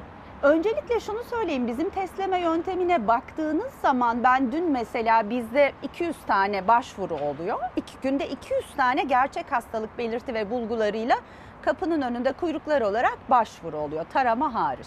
Yani ciddi belirti ve bulguları olan ve yüksek olasılıkla yani bunlar yüksek olasılıkla Covid çıkacak kişiler. Biz bunların %30 kadarında artık pozitif bulmaya başladık. Bu ne demek? Testleme kriterim benim öyle ki dünyadaki %3-5'lik aralığı ben bulup koyuyorum o tabloya. Dünyadaki %3-5'lik aralığı koyuyorum o tabloya. Buradan rakamı herkes matematik e, çalışmaya başladı yeniden öngörebilirsiniz. Zaten şöyle bir şey var. Çember o kadar daraldı ki yakın çevrenizde, aynı sokakta, hatta aynı mahallede sayısız telefon alıyorum. Her sosyoekonomik düzeyden ve hepsinin hikayesi aynı. Mesela dün çok etkiledi beni. Gerçekten hayat çok düğüm oluyor. Bir hastaneye gelen hastalarla ilişkili teknik bakıyoruz. Yani yoğun bakıma gönderecek miyiz, göndermeyecek miyiz, ne cins tedaviler uygulanacak? İki servis var ama yeniden açılan. Yeniden açılan. Yeniden açılan. Tabii acillerde beyin kanamasıyla geliyor hasta. Covid pozitif çıkıyor beyin cerrahisine alıyorsunuz. Nasıl düğüm oldu anlatamam size. Ama mesela dün bir görüntülü arama yapmak istedi birisi. Çok da böyle e, şey sıkıntılı durumda genç bir çift. E, anne hasta Covid pozitif, çocuk 2 yaşında Covid pozitif. Ortadaki genç adam çalışıyor ve ikisine birden bakıyor ve o eve kimse girmek çıkmak istemiyor. Düşünebiliyor musunuz? Yani ben o telefon görüşmesinden sonra yarım saat kendime gelemedim. Bu dünyanın her yerinde böyle diyebilirsiniz ama ben bu insanlara sunduğumuz ne var onu ben göremiyorum bir hekim olarak. Gücümün yettiğince 16 saat telefonlara bakabilmek dışında yakın çemberimde. Ya evet o rakamlara ee, Ankara bile oturmaz bence. Artık o rakamlarla ilgili ne olur şu inat kırılsın. Ya bilim adamlarının önüne sunun bunu ve aslında bunu kamuyla da paylaşın. Çünkü kamuda dehşeti yani nereye gittiğimizi algılasın. Ondan sonra e, belki kendilerini evde tutacaklar. Belki bu dağınıklıkları göstermeyecekler ama gerçekleri olduğu gibi konuşmak zorundayız. E, hocam 2 yaşındaki çocuk pozitif dediniz. Evet. Ama hani bu çocuklarda tutulum olmuyordu ya da Tutulumla infeksiyon farklı İlker Bey. Yani şöyle tutulum dediğimiz yani hastalık belirti ve bulguları konusunda çok da gürültülü gitmiyoruz, şey yapıyoruz. Yoksa onlara da bulaşma mümkün tabii ki daha düşük olasılıkla. Yani erişkinin %80 kadar az duyarlılığı çocuğun ama bulaşıyor tabii ki. yani bu durumda okulların açılmasına ne diyorsunuz? Okullar toplumda salgın kontrol edilmeden açılamaz. Yani nasıl düğüm olur anlatamam size. Ee, bugüne kadar ne dediysem haklıydım demek istemiyorum. Zaten haklı olunacak bir şey yok. Orada bir denklem var, gerçeklik var. Gerçekleri bükmeden ortaya koyma e, durumundayız. Ben de bunu yapmaya çalışıyorum. Onun için e, doğru gidiyor bazı öngörülerim diyelim. Benim gibi de böyle çalışan pek çok ve veri koyan pek çok koymaya çalışan insan var. Veri, güvenilirlik, güvenilirlik. Bakın demin bir haber geçtiniz diyorsunuz ki düğünlere, nişanlara kısıtlama getirildi. Şimdi burada öngörü yani görebilmek hayatı parasını yatırmış filan yapılmasın hiç yapılmasın çünkü düğünler çok önemli kaynak oldu. Ama bu kişilerin parasını alabilmesi için de kısıtlılık yerine orada iptal dersiniz pandemi koşullarından insanlar paralarını geri alabilir. Yani sonunda şundan korkuyorum ben. Hastalığın dehşeti içindeyim bir yandan. Yani çok artıyor vaka ve nasıl bunun önü alınacak ben bunu göremiyorum. Bir yandan da şundan dehşete kapılıyorum. Biz hep beraber delirecek gibiyiz sanki. Önce sağlıkçılar. Peki anlatır mısınız sizin servisinizde e, beraber çalıştığınız arkadaşlarınız ne durumdasınız? Ee, yani şöyle söyleyeyim. Herkes e, çok sayıda da e, yetiştirdiğimiz insan var. Ben 30 yıllık bir ana bilim dalı ve oranın ilk öğretim üyelerinden bir tanesiyim. Onu bir ağaç gibi düşünün. Türkiye'nin her yerinde yetiştirdiğimiz sayısız infeksiyoncu ve pek çok aile hekimi öğrencimiz var ve sayısız mesaj yağıyor. Şimdi ben bunları paylaşsam insanları paniğe sevk etti denilecek kadar ben başlığı böyle açayım dehşet durumlar var. Onu söyleyeyim. Bir kere çok üzgünüm. Çok sayıda sağlık çalışanı ölüyor. Siz onları bir fotoğraf olarak görüyorsunuz. Sadece Ankara'da bine yakın sağlık çalışanı var Dün maalesef hasta. iki sağlık çalışanı daha Tabii. yaşamını yitirdi. Ya ne kadar e, yani ben e, sadece sağlık çalışanı ölmesin demiyorum ama bu şuna benziyor. Siz bir uçaktasınız, kara görünmüyor ve iniş sahası bulamıyorsunuz ve pilotlarınız ve hostesleriniz ölmeye başlıyor. Ve uçağı tamir et- etmek için yolcularla baş başa kalıyorsunuz. Sonunda bu duruma düşeriz. Hocam şimdi bir yurt tablosuna da bakalım dünyadan sonra. Sonra okullar konusunu biraz Evet. açalım. Çocuklar, okullar nasıl göndereceğiz ve gelen mesajlar var. Bu arada bir kez daha hatırlatayım. E, Benim durumum başlığı altında hem Instagram'dan hem de Twitter'dan bize mesajlarınızı ulaştırabilirsiniz. Yurt tabloya bakalım dönelim.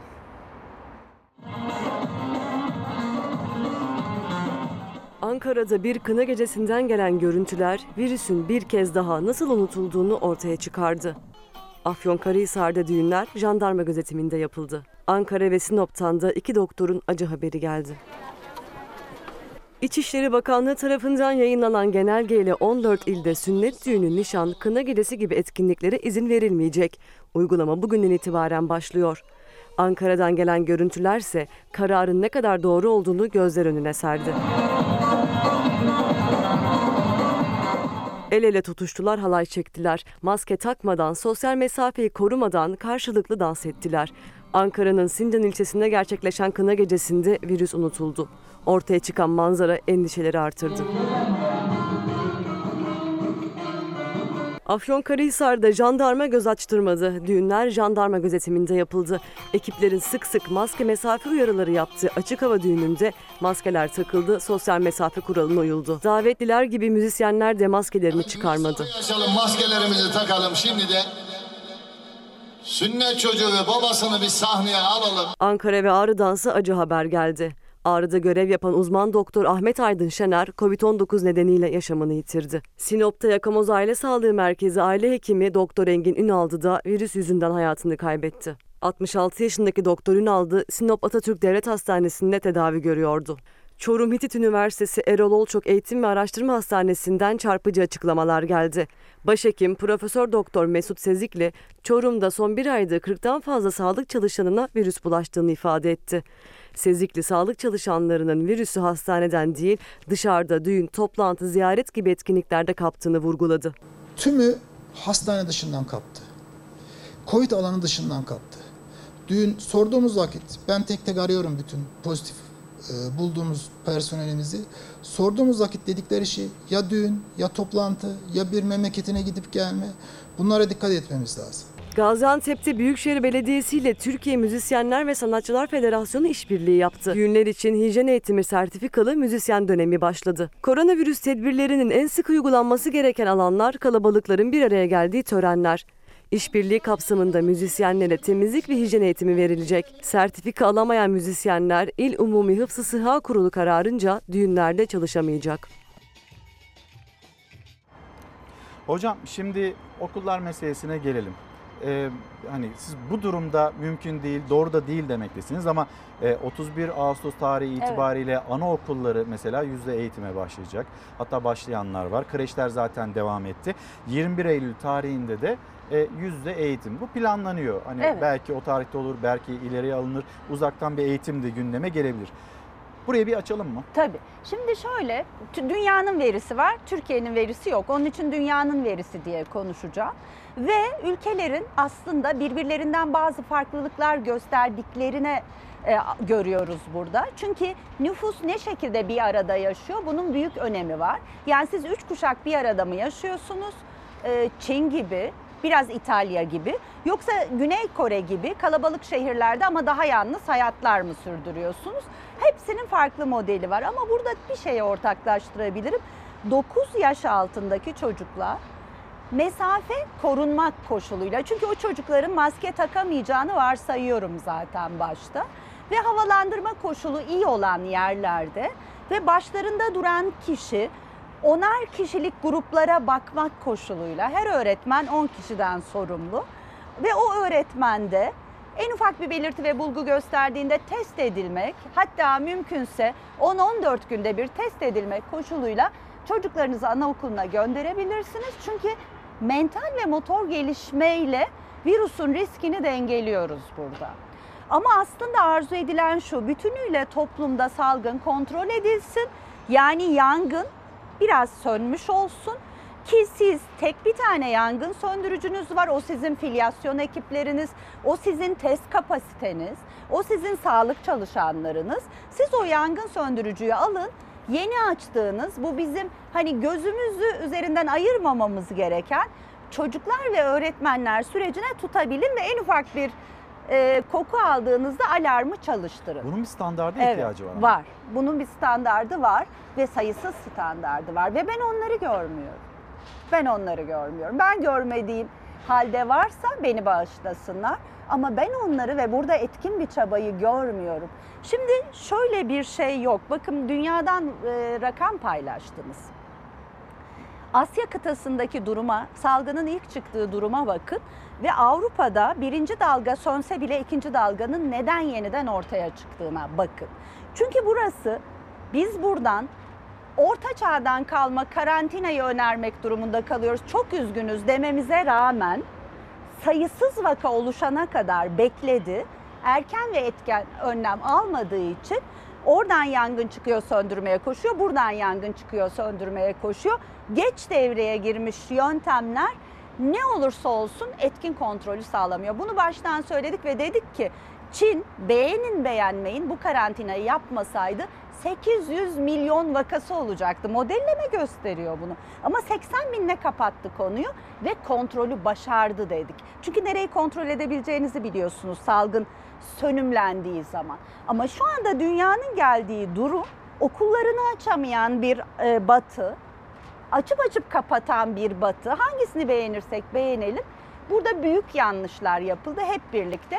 Hocam okullar konusuna geri dönelim ama o zaman Evet. şunu da konuşalım. Hani İçişleri Bakanlığı yeni alınmış olan kararlar e, gecikmiş bir karar mıdır ya da daha ilerisine ihtiyaç var mıdır? Burayı da e, anlatabilir Tabii. misiniz? Tabii. Şimdi erken ve etkin önlem lafının altını tekrar çiziyorum. Virüsün bulaşma sayısı dediğimiz etkin bulaşma sayısı o zaman diliminde o anda. Mesela şu anda biz burada 5-6 kişiysek ben bir kişi olarak beşinize bulaştırdıysam buradaki etkin bulaşma kat sayısı çok yüksektir. Yani o tek bir rakam değil.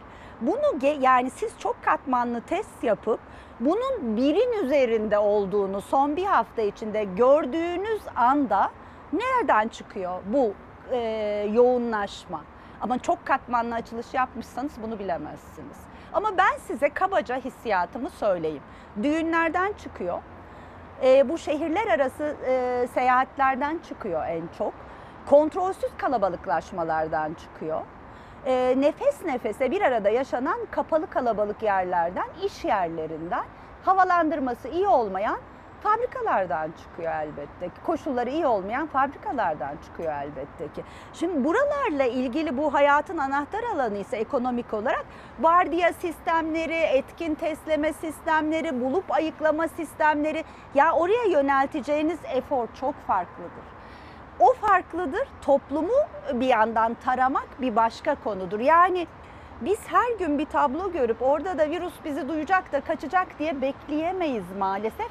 Geç kaldık. Çok uzun bir cevap verdim ama tedbirlerde gecikiyoruz. Geciktikçe okulu açmamız bir hikaye haline geliyor. Sonunda bir gün bir aşıya kavuşana kadar bu süreci sağ salim atlatabilmeyi umuyorum ben. Mesela veliler var, anne babalar yazmışlar. Ben çocuğumu bu şartlarda okula göndermek istemiyorum demiş e, bir izleyicimiz. E, bir başka izleyicimiz çocuğumun okulunda hademeler, okul müdürleri işte onlarla ilgili test sonuçlarının pozitif çıktığı e, söylenmekte. tabii. Okul karantina altına alındı. Ne yapacağız? Biz nasıl gönderebiliriz ki demekteler. Tabii yani çok haklılar. Göndermeyin demiyorum ama şunu diyorum. Düğün mü önemliydi? Turizmin bu şekilde açılması mı önemliydi? Ya da okul mu önemliydi? Hep şunu söyledik. Okul ve hastaneyle başlayalım. toplumdaki salgını kontrol etmeye bütün eforumuzu yönlendirelim. Bir yandan da salgının merkezi olan sayısız ülkeden şu anda Türkiye'ye turizm girişleri var ve ne yazık ki şunu söylemek zorundayım. Ben toplum bilimci de değilim, politikacı da değilim. İstesem ikisi de olurdum ama sağlıkçıyım ve salgının bu tarafında kalmış bir sağlıkçıyım ve dehşet içindeyim onu söyleyeyim. Şunu söyleyeyim ya 1500 metrekarelik otel alanlarında neden o çalışanları bir buçuk metrede üst üste yatırıyor otel sahipleri? Turizm sertifikalı bir otel meselesi var. 24 saatte kontaminasyona dikkat ediyorlar mı oteller? Doluluk oranlarına dikkat ediyorlar mı oteller? Neye göre verildi bu sertifikalar? Oralardan, oralardan çok sayıda vaka bildirimi var. Ben tabii ki duyan taraftayım. Sayısız danışmanlık için, danışılmak için sayısız haber ve telefon alıyorum. Ya işin akademik tarafındayım. Bütün Türkiye'deki infeksiyoncular, aile hekimleri ve iyi fikir almak isteyen herkesin telefon ettiği bir kişiyim. Tabii ki biliyorum gerçek durumu Kenara not alıyor musunuz kaç oldu diye? Tabii ki. Yani e, hiç bunları konuşmak istemiyorum. Çünkü maalesef e, ben İspanya'daki, İtalya'daki hekimler gibi rahat konuşabileceğimi düşünmüyorum. Bunu söyleyeyim öncelikle. Çünkü sayısız şey gelir başınıza bu e, konuşmalar nedeniyle ve ben şu anda salgında uçağı yönetenlerden biri olduğumu düşündüğüm için doğrusunu isterseniz hasar almak istemiyorum. Sadece kamuyu görevim bu çünkü bildiğim bilgiyi kamunun önüne koyuyorum ve taleplerin de bu yönde olması gerektiğini söylüyorum. Ama bu bir pandemi, tarihin sayfaları ve yakın tarihin sayfalarında her şey olduğu gibi yer alacak. Ee, okula göndermesem çocuğum eğitimden geri kalacak. Çocuğumun cebine çantasına 3-4 tane maske koydum. Dezenfektanla gönderdim ne yapacağım demekte. Ee, bakayım hemen. Bereket Bey göndermiş. Ve Gülmine Hanım kronik hastalığı olan çocuklar okula gidebilirler mi? Gitmesin kronik hastalığı olan çocuklar. Uzaktan eğitim yolu açıldı dedi Milli Eğitim Bakanlığı. Kronik hastalığı olan çocuklar gitmesin. Bu kadar dehşet içinde konuştum. Ee, 6-12 ay içinde Ocak'la e, önümüzdeki yaz mevsimi arasında aşıyla ilgili umutlu gelişmelerin olacağının farkındayım.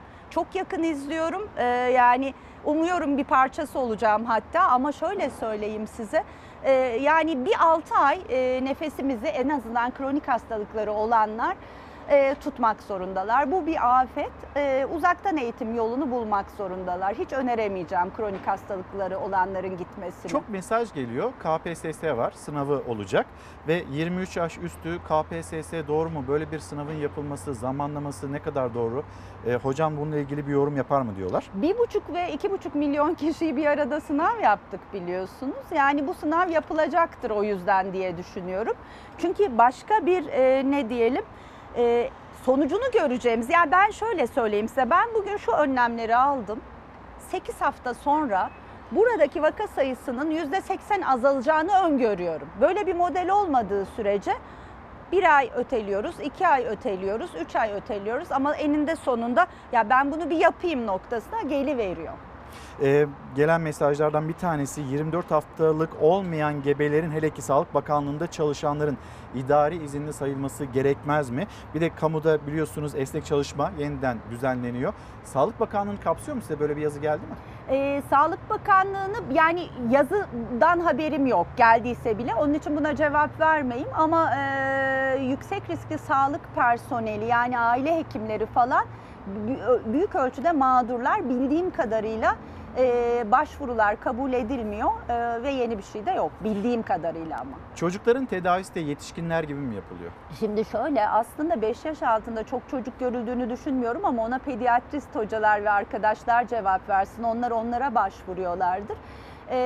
6 yaşın üzerinde verilebilen tedaviler var ama tedavileri biz şöyle veriyoruz. İşe yarar mı ki diye veriyoruz. Bunu unutmayın. Ama bundan da şunu anlamayın. Üzerinizde deney falan yapılmıyor. Bu ilaçlardan işe yarama verisi olup da zararı en az olanı vermeye çalışıyoruz. Ama e, dünyanın denediği ve yarı yolda kalmış ve zararı çıkmış bazı ilaçlar var. Onları artık Türkiye'de kullanmamamız gerekiyor. Ee, yine ne olacak, ne yapacağız diye kaygı cümleleri Evet, iletenler evet. var. E 65 yaş. Evet. 65 yaşa ne söyleyeceğiz? Artık yani o kadar büyük bir fedakarlık e, yaptılar ki bu süreçte ama karşımıza çıkan tablo maalesef bu. eziyet. Onlara yapılan şu anda eziyet. Onu söyleyeyim. Çok bana net böyle geliyor. Çünkü 65 yaş üstünün e, salgının e, çoğalmasına, artmasına bir katkısı yok. Onları yalnızca evden çıkarmayarak sağlık sisteminin yükünü hafifletmek gibi bir kaygı taşıyoruz. Ama maalesef bu bir e, tutmayacak e, taktik diyelim. Çünkü söylediğim gibi yani 18 yaşla 50 yaş arası aslında en sık hastalananlar. O yaşlılarda 18 ile 50 yaş arasındakilerle sıkça temas halinde. Ayrıca biliyoruz ki yani zihinsel, fiziksel pek çok sağlık sorunu yaşıyorlar. Ben kendi e, yakınlarımdan da bunu biliyorum. Çok ciddi iştah, kilo kaybı, depresyon, yeniden odaklanamama gibi sorunları var. Yani sanki 40 satır mı 40 katır mı demiş oluyoruz değil mi bu şekilde yaşlılarımıza? Maalesef. Oysa daha e, ne diyelim onları yaşamla bağdaştıracak önlemler ve biz aslında sağlık sistemini nefeslendirebilseydik onlara bakım verecek hale getirebilirdik. Çocuğumu yollamam. Yani bu tablo içinde çocuğumu yollamam diyor Semra Hanım. Yani e, hani siz bunu belki doğru bulmuyorsunuz, kendi alanınızın dışında da görüyorsunuz ama e, böyle bir kaygı da var, böyle bir endişe de var. Kaygıların tümüne katılıyorum.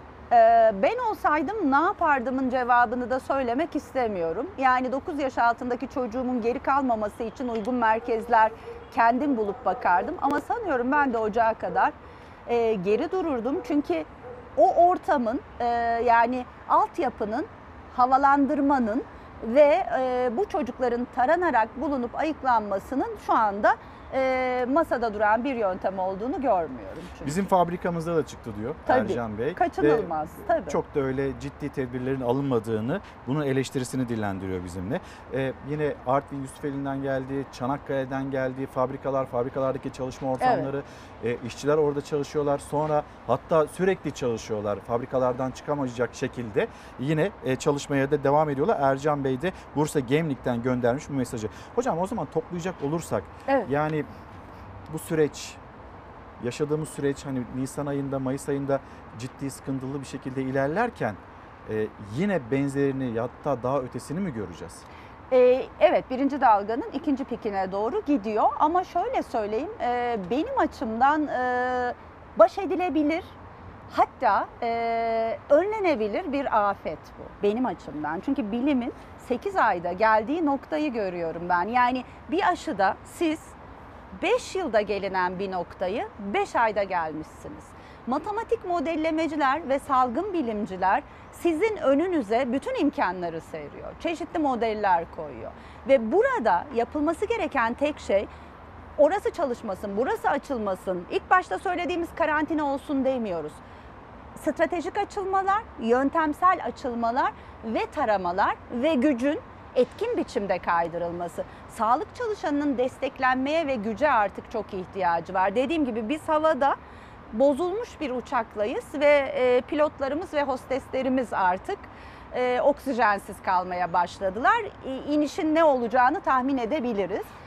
Özlük haklarımızı da lütfen unutmayın. Evet, Hocam evet. e, mutlaka bizi anlayacaktır Evet. ve anlatacaktır diyor yine Şimdi sağlık özlük hakları zaten yoktu sağlık çalışanlarının. Bunu hep söylüyorduk. Sağlık çalışanlarının çalışma alanları enfeksiyonun bu kadar yoğun olduğu bir toplumda bu cümlem yanlış anlaşılmasın bütün kalabalık iç içe geçen ve çok sayıda seyahat eden ve gelenek ve göreneklerini de sürdüren bütün toplumlarda olduğu gibi Türkiye'de aslında enfeksiyon hep ve çok yaygındır. Ve Cumhuriyet tarihi de bununla geçmiştir bu mücadelelerle. Bunların bir kısmı halledilebilmiştir. Bir kısmı artık toplumla bağdaşmış düzeye gelmiştir. Ama son yıllarda biz çokça mesela tüberküloz görüyorduk genç üniversite öğrencilerinde yurtlarda olumsuz koşullardan falan kaynaklanan. Şimdi sağlık çalışanları bunun tam ortasında ve e, aslında çok sayıda sağlık riskiyle karşı karşıya çalışıyorlardı. Fiziksel yorgunluk ve özlük hakları, şiddet konusu konuyu biliyorsunuz sürekli şiddete uğruyorlar sağlık çalışanları. Maalesef. Eğitimlerinin güncellenmesiyle ilgili önemli sorunlar ve aksamalar yaşıyorlar. Bir türlü akademiyle sahayı yani sanki bakanlığa bağlı eğitim araştırma hastaneleri kopukmuş gibi bütün e, ne diyelim akademiden bir türlü e, yerleştirilemeyen bir şeyler vardı zaten. Ben hep şunu söylüyordum. Bu öyle bir şey ki bu salgını her şeye maalesef bir mercek gibi büyütecek diye şu anda orada aksayan noktaların e, sağlık çalışanlarına yönelik olanlarını en öncelikle görüyoruz ve bunu bütün toplum düzeyinde de böyle görmeye devam edeceğiz. Ama bir an önce desteklenmezlerse benim çok sayıda arkadaşım emekli oldu. Genç öğrencilerimiz, e, yeni mezun arkadaşlarımızın çoğu yurt dışı için hazırlıklar yapıyor. Büyük bir kısmı Türkiye'de yapılan sınava girmiyor. Ee, çok sayıda soru da geliyor bana hocam ne yapalım ee, diye. Onlara bir şey vaat edemiyorum çünkü gittikleri yerde onları koruyan hem can güvenliği açısından hem de onlara bir gelecek vaat eden bir şey şu anda göremiyorum ben. Ee, onun için bireysel olarak tercih yapmalarını öneriyorum. İçim çok acıyarak yani çok emek vermiş bu işlere ve yolu hep umutla geçmiş bir kişi olarak çok içim acıyarak bireysel kararlarınızı verin ne yapalım? Gitmek gerekiyorsa gidilir noktasına geliyorum hep.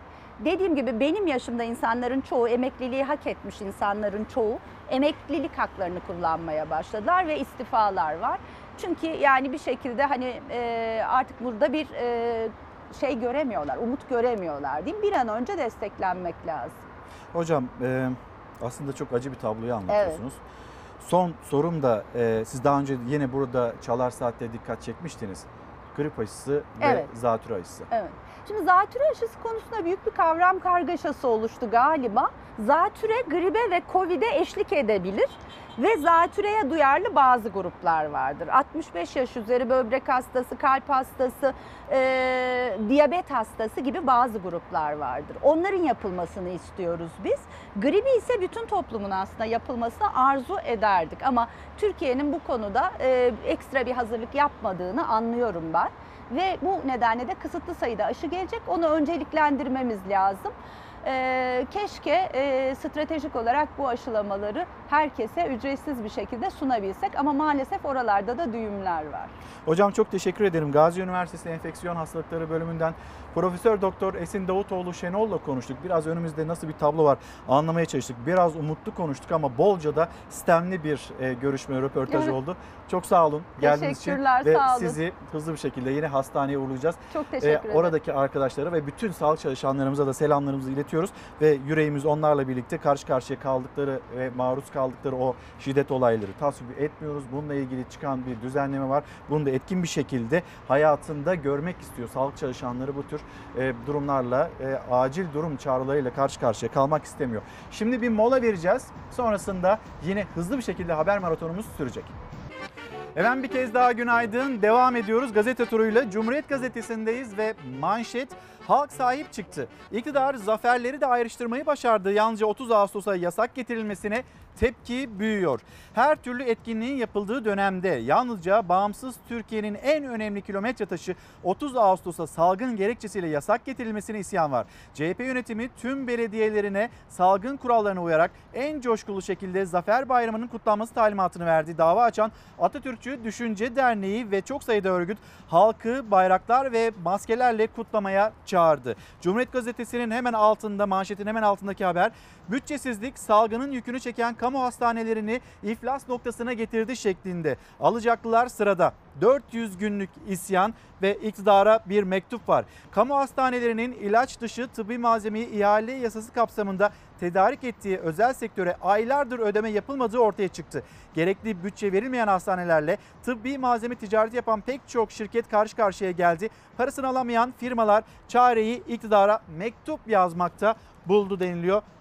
Cumhuriyet Gazetesi'nde. Sözcü Gazetesi, Sözcü Gazetesi'nin manşeti Suriye'de PKK, YPG'den sonra Amerika şimdi de Yunan'ı gaza getiriyor. Her fırsatta bizi sırtımızdan hançerleyen sözde müttefikimiz Amerika'nın Suriye'de kukla devlet için teröristleri beslemesi yetmedi. Akdeniz'de de Yunan'a arka çıkıyor. Bununla ilgili detayları paylaşmıştık. Şimdi Amerika Birleşik Devletleri ve Türkiye arasındaki ilişkiler bir tarafta müttefik izliyoruz. Özür dilerim. Diğer tarafta işte Suriye, Suriye'nin içinde bir terör devleti, sözde terör devleti kurma çabası. Diğer tarafta Doğu Akdeniz'de Türkiye'yi dışarıda bırakıp enerji havzalarını diğer ülkelerle yan yana paylaşma gayreti. Bunları gözlemlerken Trump'ın Şimdi bir seçim kampanyası yürütülüyor. Bir tarafta Biden, diğer tarafta Trump. Kasım ayında ABD başkanlık seçimine gidecek ve başkanlık seçimiyle ilgili Trump'ın bir kampanyası, kampanya videosu ortaya çıktı ve o videonun içinde Türkiye'yi ilgilendiren ve belki de bugün sonrasında Türk siyasetini de dalgan, dalgalandıracak çıkışlar var. Trump bu kez seçim kampanyası için hazırlanan reklam filmiyle gündemde. Başka ülkelerde tutuklu ya da gözaltında bulunan Amerika vatandaşlarının konu edildiği filmde kullanılan rehine kelimesi çok tartışılıyor. Trump 2016 yılında terör örgütleri adına suç işlemek ve casusluk gerekçesiyle Türkiye'de tutuklu bulunan rahip Branson'la da seçim filminde yer verdi. Gelecek Partisi Genel Başkanı Ahmet Davutoğlu rehine tabirine tepki gösterdi. Çeşitli ülkeler tarafından rehin tutulmuş 6 inanılmaz insanla birlikteyiz.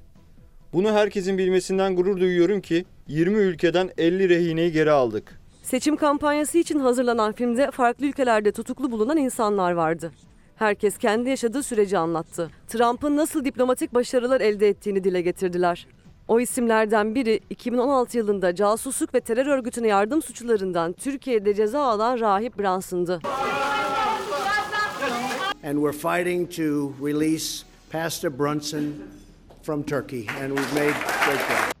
Brunson olayı Türkiye-Amerika Birleşik Devletleri ilişkilerinde tarihi bir gerilim yaşanmasına sebep olmuştu. Uzun süre diplomatik görüşmeler yaşandı. Rahip Amerika Birleşik Devletleri'ne iade edildi. Ancak tartışmalar yıllarca devam etti. Trump kampanya filminde Brunson'la yaşadığı süreci anlattırdı.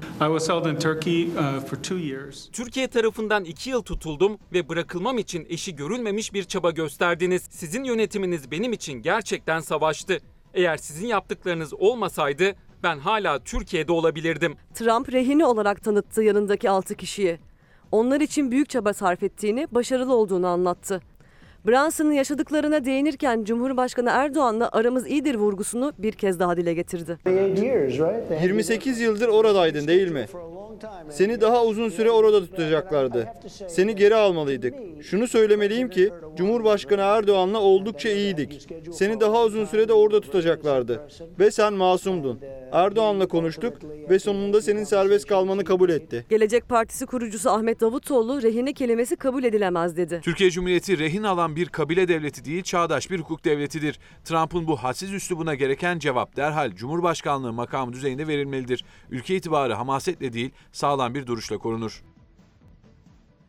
Benim durumum başlığı altında konuşuyoruz sizlerle. Ayşe Hanım, Ayşe Küçük günaydın selamlarımızı iletelim sizlere de. Hülya Hanım ne olacak 30 bin okul güvenlikçilerinin durumu? Ee, işte bu pandemi sürecini hatırlatıyor. Bize ses olur musunuz demekte Hülya Hanım. Pandemi döneminde en riskli alanlarda çalıştırıldık. Okullar kapalı olduğundan şimdi de 3 ay ve 24 ay kuralına takılıp başvuru bile yapamıyoruz. 2017 yılındaki gibi esnetilsin süreler demekte bizimle paylaşmış. Nazire Hanım vatandaş ayı nasıl geçirsin bunun hesabını yapıyor. Çocuklarımız işsiz vatandaşa e, boş sözler, boş laflar söylenmekte. Seçim yatırımı e, yapılmakta. Dolar almış başını gidiyor. Vatandaş her gün daha fazla borca dalıyor demekte. Bir bakalım Sözcü gazetesinden seçtiğimiz bir haber daha var. Aslında Nazire Hanım'ın cümlelerine de biraz denk düşmekte. Dövizin vergisi arttı. Kapalı çarşı eski günlerine döndü. Vatandaş vergisiz dövize hücum etti denilmekte haberde. Evini, arabasını satanlar hatta bankadan düşük faizle kredi çekenler döviz almak için kapalı çarşıya koşuyorlar. Birazdan ekonomi bloğuna da geçiş yapmış olacağız. Ama bir dünyanın neyi konuştuğunu aktaralım sizlere.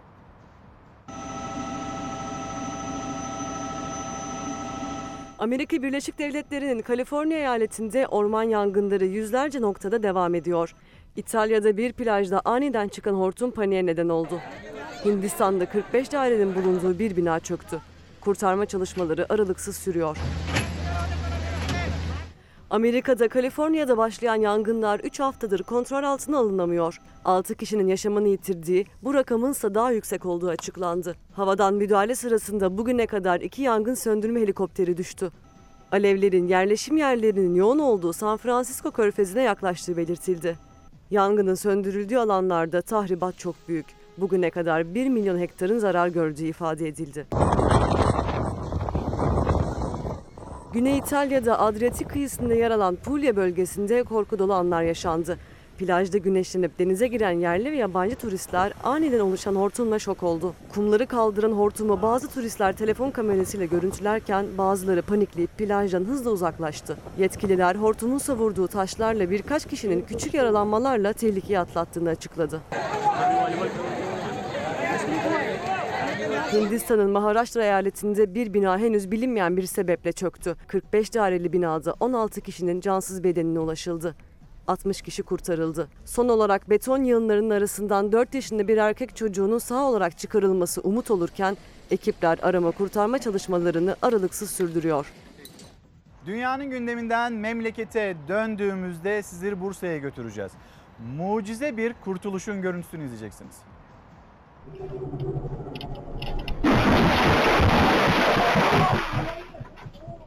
Sehir halindeki otobüsün orta kısmında yolculuk yapıyorlardı. Bir anda tente demiri otobüs camını kırarak ok gibi aralarına girdi. Ölüm 3 kadını böyle teğet geçti. Akıl almaz olayın adresi Bursa'nın Osman Gazi ilçesi oldu. Üç kadın otobüste karşılıklı şekilde oturuyorlardı. Otobüs park halindeki tırı görünce direksiyonu sola kırdı. Mesafeyi alamayan otobüs şoförü iş yeri tentesine çarptı. Tentenin direği otobüs camını delerek içeri girdi.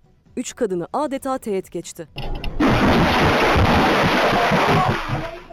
Çarpmanın şiddetiyle demir 3 metre uzadı. Camdan içeri girdiğinde şans eseri yolculara hiçbir şey olmadı. Demirin başına isabet etmesinden birkaç santimle kurtulan kadınsa en büyük şoku yaşadı.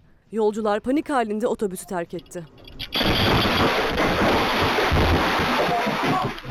Otobüsün tentesine çarptığı dükkan sahibi olay anını ve yaşadıkları korkuyu anlattı. Bir park halindeydim. Otobüs şoförü de biraz derinden aldı herhalde. Derinden alınca böyle komple Tenteyle. tenteyle beraber. Peki o anda sesi duyunca ne hissettiniz? Vallahi ben bina yıkılıyor sandım. Yani gerçekten öyle ses çıktı ki yan tarafta da aynı şekilde esnaf arkadaşlar bina yıkılıyor diye dışarı çıkmışlar yani. Olay yerine polis ve itfaiye ekipleri geldi. Camdan giren demir kesilerek çıkarıldı.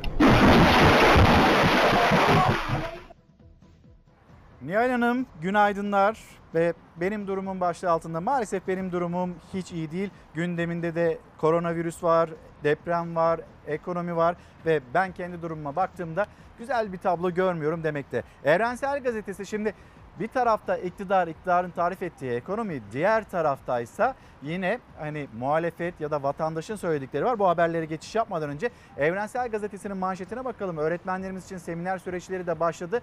Çocuklarımız okula gidecek, nasıl gidecek bunu konuştuk Esin Hoca ile birlikte. Bir yandan da hocalarımız onlar kendileriyle ilgili tedbirleri güzel alabiliyorlar mı? Bunun haberi. Seminere bak, okulları gör. Eğitim seminerleri endişeyi arttırdı. Balıkesir'de kalabalık sınıf ancak bir öğretmenin tepkisiyle iki sınıfa ayrıldı. Eğitim Sensi uyardı. Seminerin bile zor organize edilmesi milyonlarca öğrenci için altyapının hazır olmadığını gösteriyor demekte. Milli Gazete, Milli Gazete'nin manşeti çalışma hayatına ilişkin.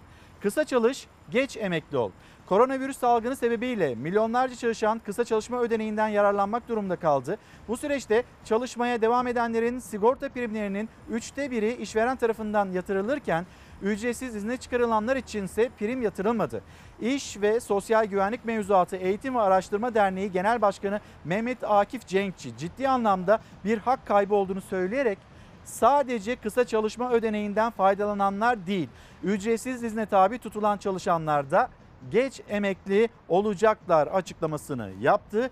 Biz de şimdi bir işsizlik tablosunu sizlerle paylaşmak istiyoruz ama öyle böyle değil. Mesela bu işsizlik haberinin içinde borç para bularak iş umuduyla memleketinden Diyarbakır'dan İstanbul'a gelmiş bir genci de göreceksiniz.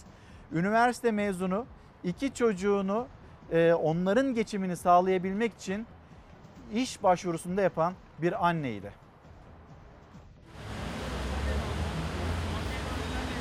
Bir, bir buçuk yıldır işsizim. Üniversiteyi bitirdim. Diyarbakırlıyım aslında orada yaşam işte 3-4 gün önce bu şehre geldim.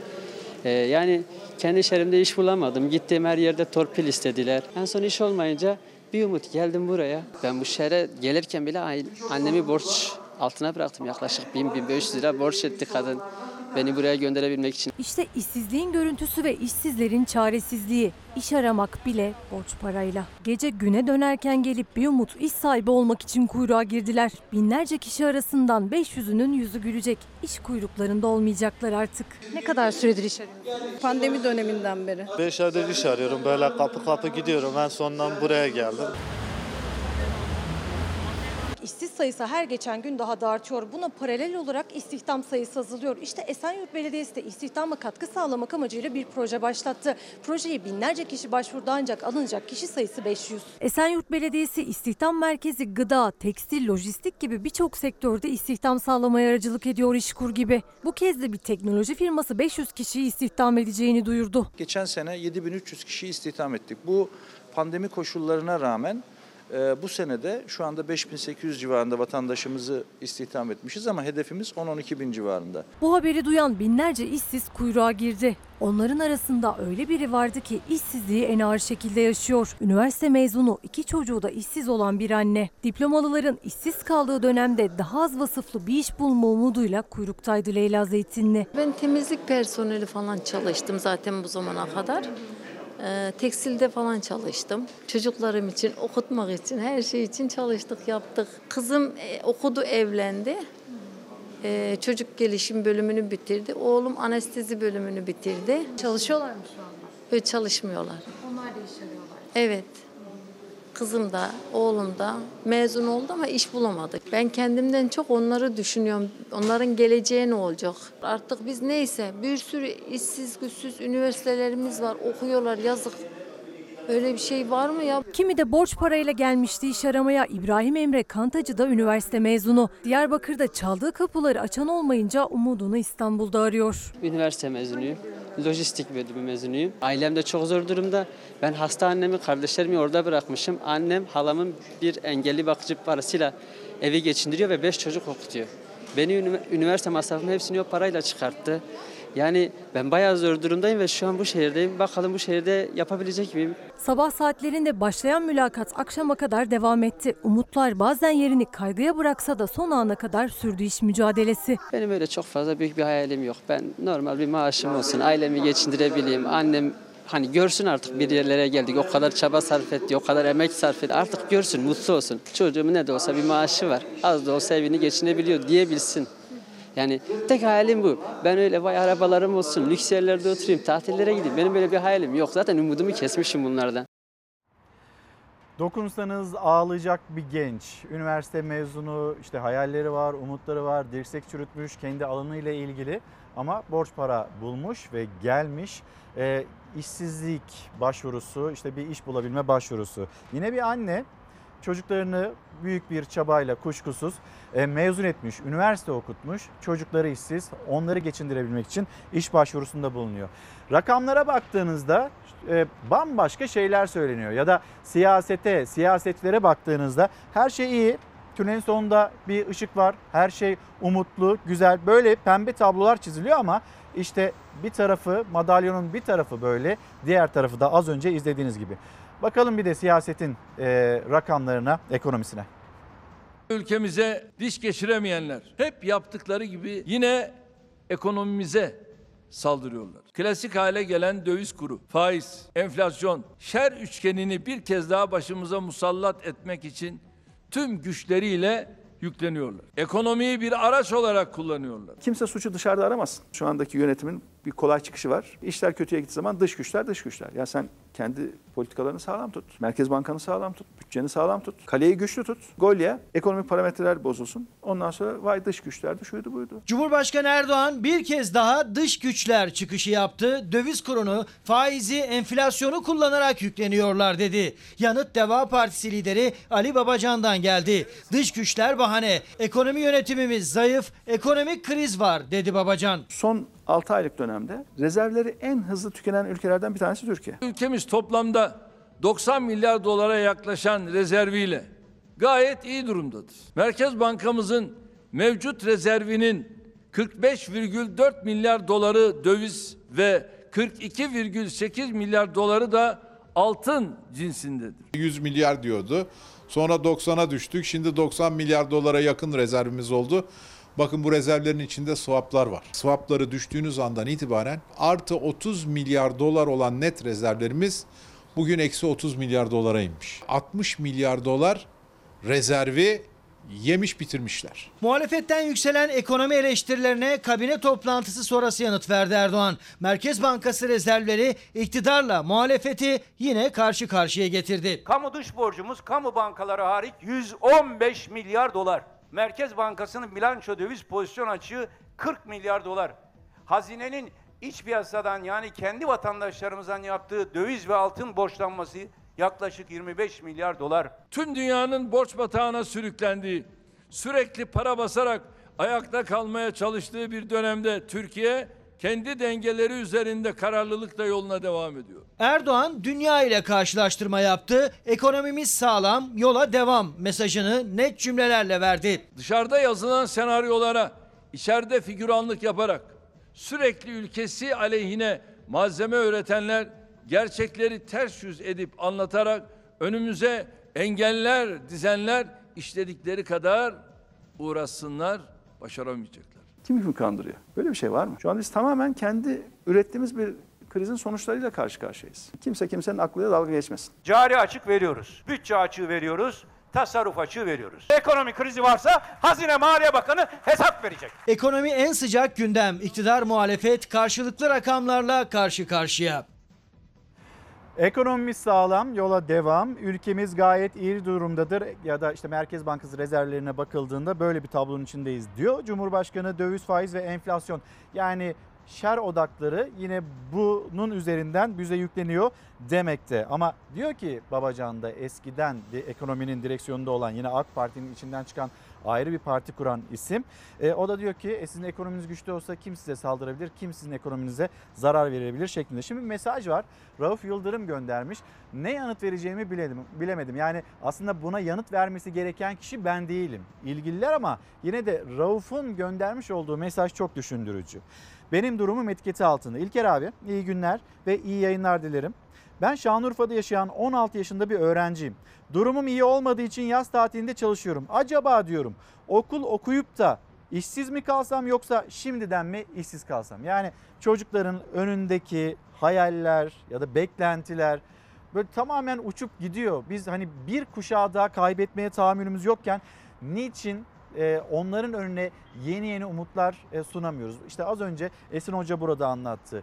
E, tıp okumuşlar, bu ülkenin en değerli çocukları, öğrencileri, bütün çocuklarımız hepsi çok değerli. İşte yetişmiş çocuklarımız. Onlar umutlarını niçin acaba uzaklarda ya da başka ülkelerde arıyorlar? Yetkililer aslında buna yanıt vermesi gerekiyor ama e, yine Rauf'un gönderdiği mesajda çok düşündürücüydü. O yüzden paylaştım. Hayat pahalı, işsizlik var, enflasyon yüksek ve bu yüksek enflasyon altında rakamlar öyle demiyor ama vatandaşın hissettiği gıda enflasyonu en azından çok yüksek. Birazdan gıdayı da konuşacağız, çiftçiyi de konuşacağız. Bir Balçova'ya götürelim sizleri. Bu hayat pahalılığında en azından Balçova'da belediyede çalışan işçiler için güzel bir haber var.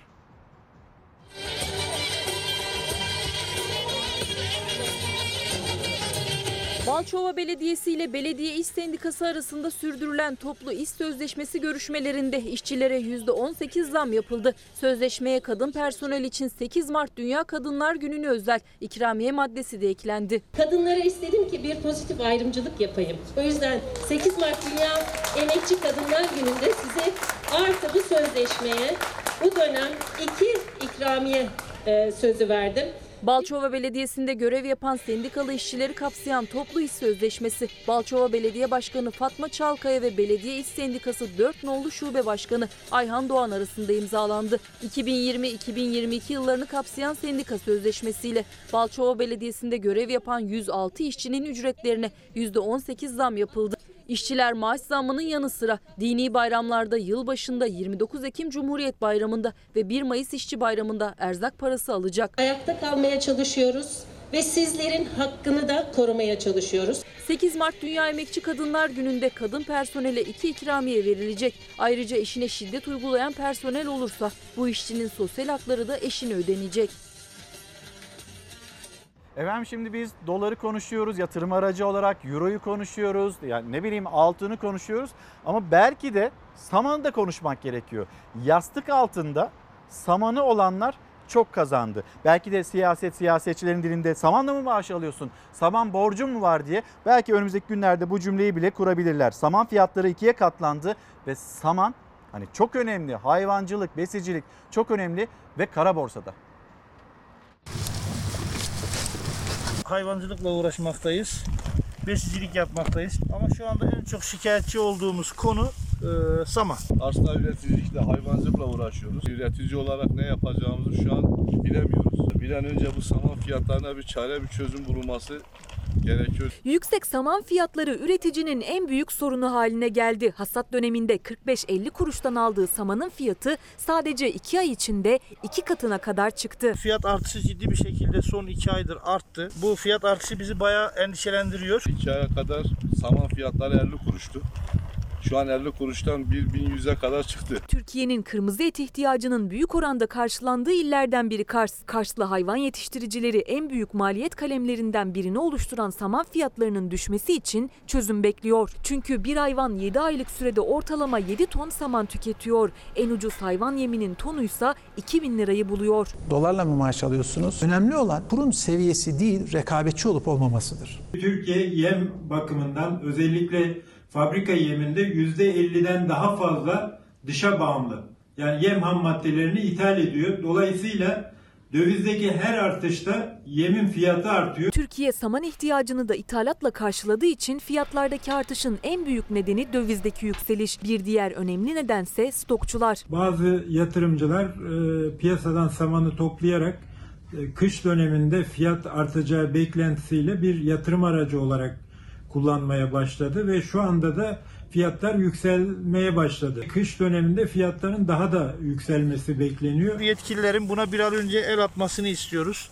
Nedeni nedir, nasıldır bir çözüm bulunmasını istiyoruz. Çünkü böyle giderse bu artış hayvana da yansıyacaktır. Hayvana yansıdığı zaman ete de yansıyacaktır. Samanın fiyatının artması sadece et ve et ürünlerinin değil, süt ve süt ürünlerinin de fiyatının artması demek. Tereyağı, yoğurt, peynir gibi ürünlerde zamlanacak. Çözüm yine ithalatta aranacak. Ancak üreticinin isteği geçici çözümler yerine sorunu tamamen ortadan kaldıracak kalıcı çözüm yollarının bulunması.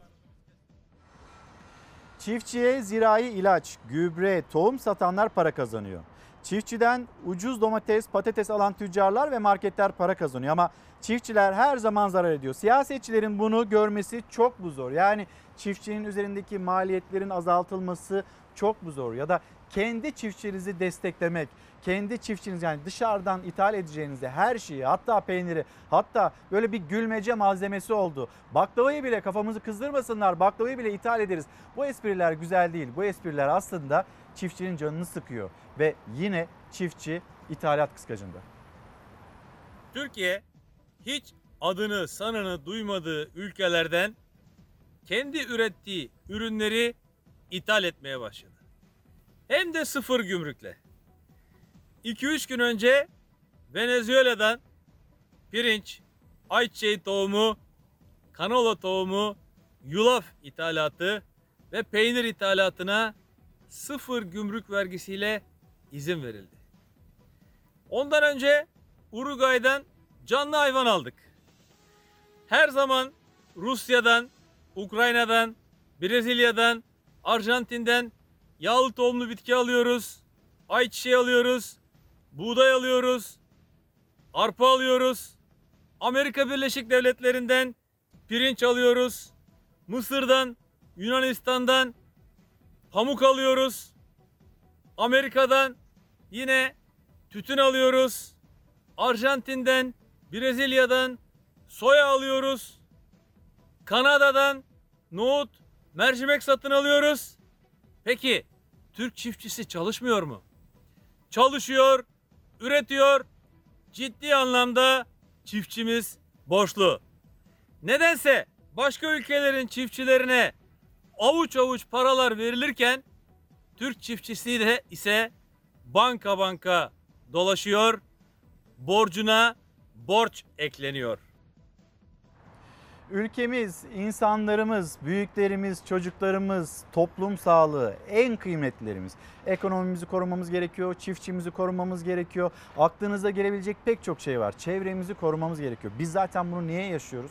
Bütün dünya bunu niye yaşıyor? Hoyrat bir şekilde o doğa tahrip edildi ve sonrasında işte karşımıza bir pandemi. Herkes evlerine kapandı. Açıldığında bu virüs yeniden hortladı. Ülkemizde de böyle, dünyanın çeşitli yerlerinde de böyle. Şimdi bir çevre haberi için sizleri saldaya götüreceğim ama bir izleyicimiz var. Yeşim Hanım. Yeşim hemen isminizi de görmek istiyorum. Yeşim Öztürk. Belli ki pek çok yere başvurmuş ama sesini duyuramamış ve bizler üzerinden Sağlık Bakanlığı'na sesleniyor. Biz de aracı olmak istiyoruz. Babam 70 yaşında geçen yıl beyin felci geçirmiş bir hasta ve has şu anda bile aile hekimine götürdük. Doktor babamın yanına yaklaşamadı. E, belirtilerinin COVID olduğu söylendi. Asla ilgilenilmeden eve yollanıldı. Yani hani ilgilenilmeden değildir belki de ne bileyim başka bir şey de vardır. Onu da bilemiyorum çünkü sonuçta bunu e, yaşayan sizsiniz. Sürüntü kiti bitmiş, test yaptıramadık. Evde şu anda ve yanındaki annem kronik hastalıklara sahip çok endişeliyim. Ne yapacağım? Birisi bizim sesimizi duysun demekte. Yeşim Öztürk'ün gönderdiği mesaj bu şekilde. Yani bir yandan babası Covid belirtileri gösteriyor. Diğer yandan e, test kitleri var. Test yaptıramamışlar. E, doktorlar kaygılı. İşte anne babası için bir evlat o kaygılı. Bunu bizimle paylaşıyor. Derya Bey, Derya Şeker, Tarsus Asin aracılığınızla günaydın diyelim. Turgay Bey de tatildeymiş kendileri. Muğla Akya'dan, Akyaka'dan selamlarını iletmekte. Aman Turgay Bey dikkatli olunuz. Çünkü sahil beldeleri, oradaki yakınlaşmalar, kalabalıklar oranın da yine e, sıkıntılı olduğu bilgisini işte az önce hocamız da paylaştı. Herkes de bunu söylüyor. Şimdi ilginç bir iddia, ilginç bir haber. Kuşkusuz doğruluğu sorulacak ya da sorgulanacak. Bir nikah memuru e, nüfus cüzdanlarını vermek için geline damada bir siyasi parti liderine uzattı. Ve o takdim sırasında Sayın Genel Başkanım dediği için görevinden uzaklaştırıldı. Efendim duygu düşüncelerini almak. Sevgili çiftlerimize aile cüzdanlarını vermek üzere Sayın Genel Başkanımız Meral Akşener hanımefendiye alkışlarınıza davetimi arz ediyorum. Buyurun. Çifte evlilik cüzdanını vermesi için sözü İyi Parti Genel Başkanı Meral Akşener'e bıraktı. Takdim ederken de Sayın Genel Başkanımız diye hitap etti. İddiaya göre bu hitap şekli nikah memurunu görevinden etti. Öncelikle çok teşekkür ederim size. Nikah memurumuza bir kocaman alkış rica edebilir miyim? İyi Partili Sungurlu Belediye Başkanı Abdülkadir Şahin Erinoğlu'nun nikah törenine katıldı İyi Parti Genel Başkanı Meral Akşener. Çiftin şahitleri arasındaydı. Nikahı Çorum Belediyesi'nde görevli evlendirme memuru Erdem Sakınmaz kıydı. Belediye Başkanıma, Sayın Başkanım Halil İbrahim Aşkın Beyefendinin de şahsıma vermiş olduğu yetkiye dayanarak sizleri bir ömür boyu mutlu ve bahtiyar kalmanız temennisiyle sizlere eş olarak ilan ediyorum. Hayırlı ve mübarek olsun. Nikah sonrası evlendirme cüzdanını Akşener'e uzattı Sakınmaz. Üzere Sayın Genel Başkanımız Meral Akşener hanımefendiye alkışlarınıza davetimi arz ediyorum. Buyurun. İddiaya göre Sayın Genel Başkanımız cümlesi sonrasında görevinden alındı nikah memuru Erdem Sakınmaz. Sakınmaz'ın yerine belediyenin kültür ve sosyal müdürü atandı. Selahattin Karakoç göndermiş Kayseri'den. Kayserili bir çiftçi Ahmet Kargı tarım giderlerinin %100 artmasından dolayı tarlasına ektiği ürünlerden zarar etti diyor. Bunun videosunu paylaşmış. İzleyip belki yarın sizinle bunu da paylaşacağız. Amerika Birleşik Devletleri'ne gideceğiz şimdi. Orada gerilim tırmanıyor.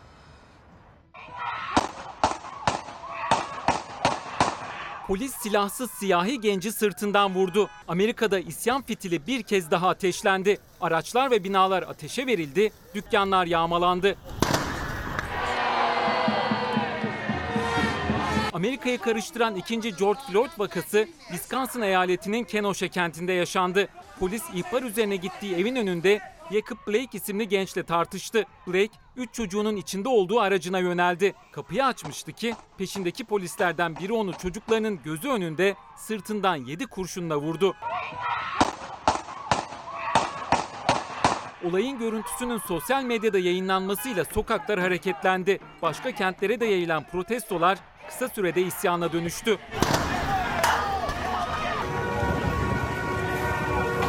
Yüzleri maskeli göstericiler dükkanları ve araçları yağmaladıktan sonra ateşe verdi. Kenosha kentinin birçok noktasından alevler yükseldi.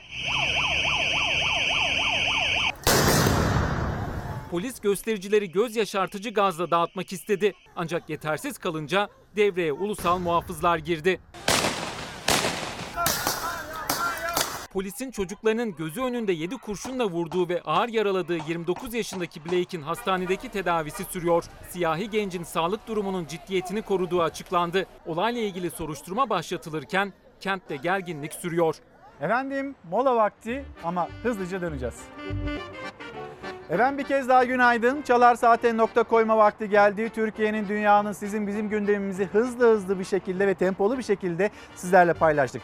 Bugün burada ağırlamış olduğumuz misafirimiz, hocamız Gazi Üniversitesi Enfeksiyon Hastalıkları Bölümünden Profesör Doktor Esin Davutoğlu Şenol. Vermiş olduğu bilgiler çok kıymetliydi ve çok ciddi uyarılar yaptı. Lütfen hayatınızda sizler de bunu uygulayın. Toplum sağlığını, büyüklerimizin sağlığını, çocuklarımızı ve kendi sağlığımızı kuşkusuz düşünmemiz gerekiyor. Ve kapatırken her zamanki gibi teşekkürümüz sizlere. Bizi izlediğiniz için teşekkür ederiz. Yarın sabah saat 8'de bir manikeder olmazsa bizler yine buralarda olacağız. Şimdilik hoşçakalın. Güzel bir gün olsun.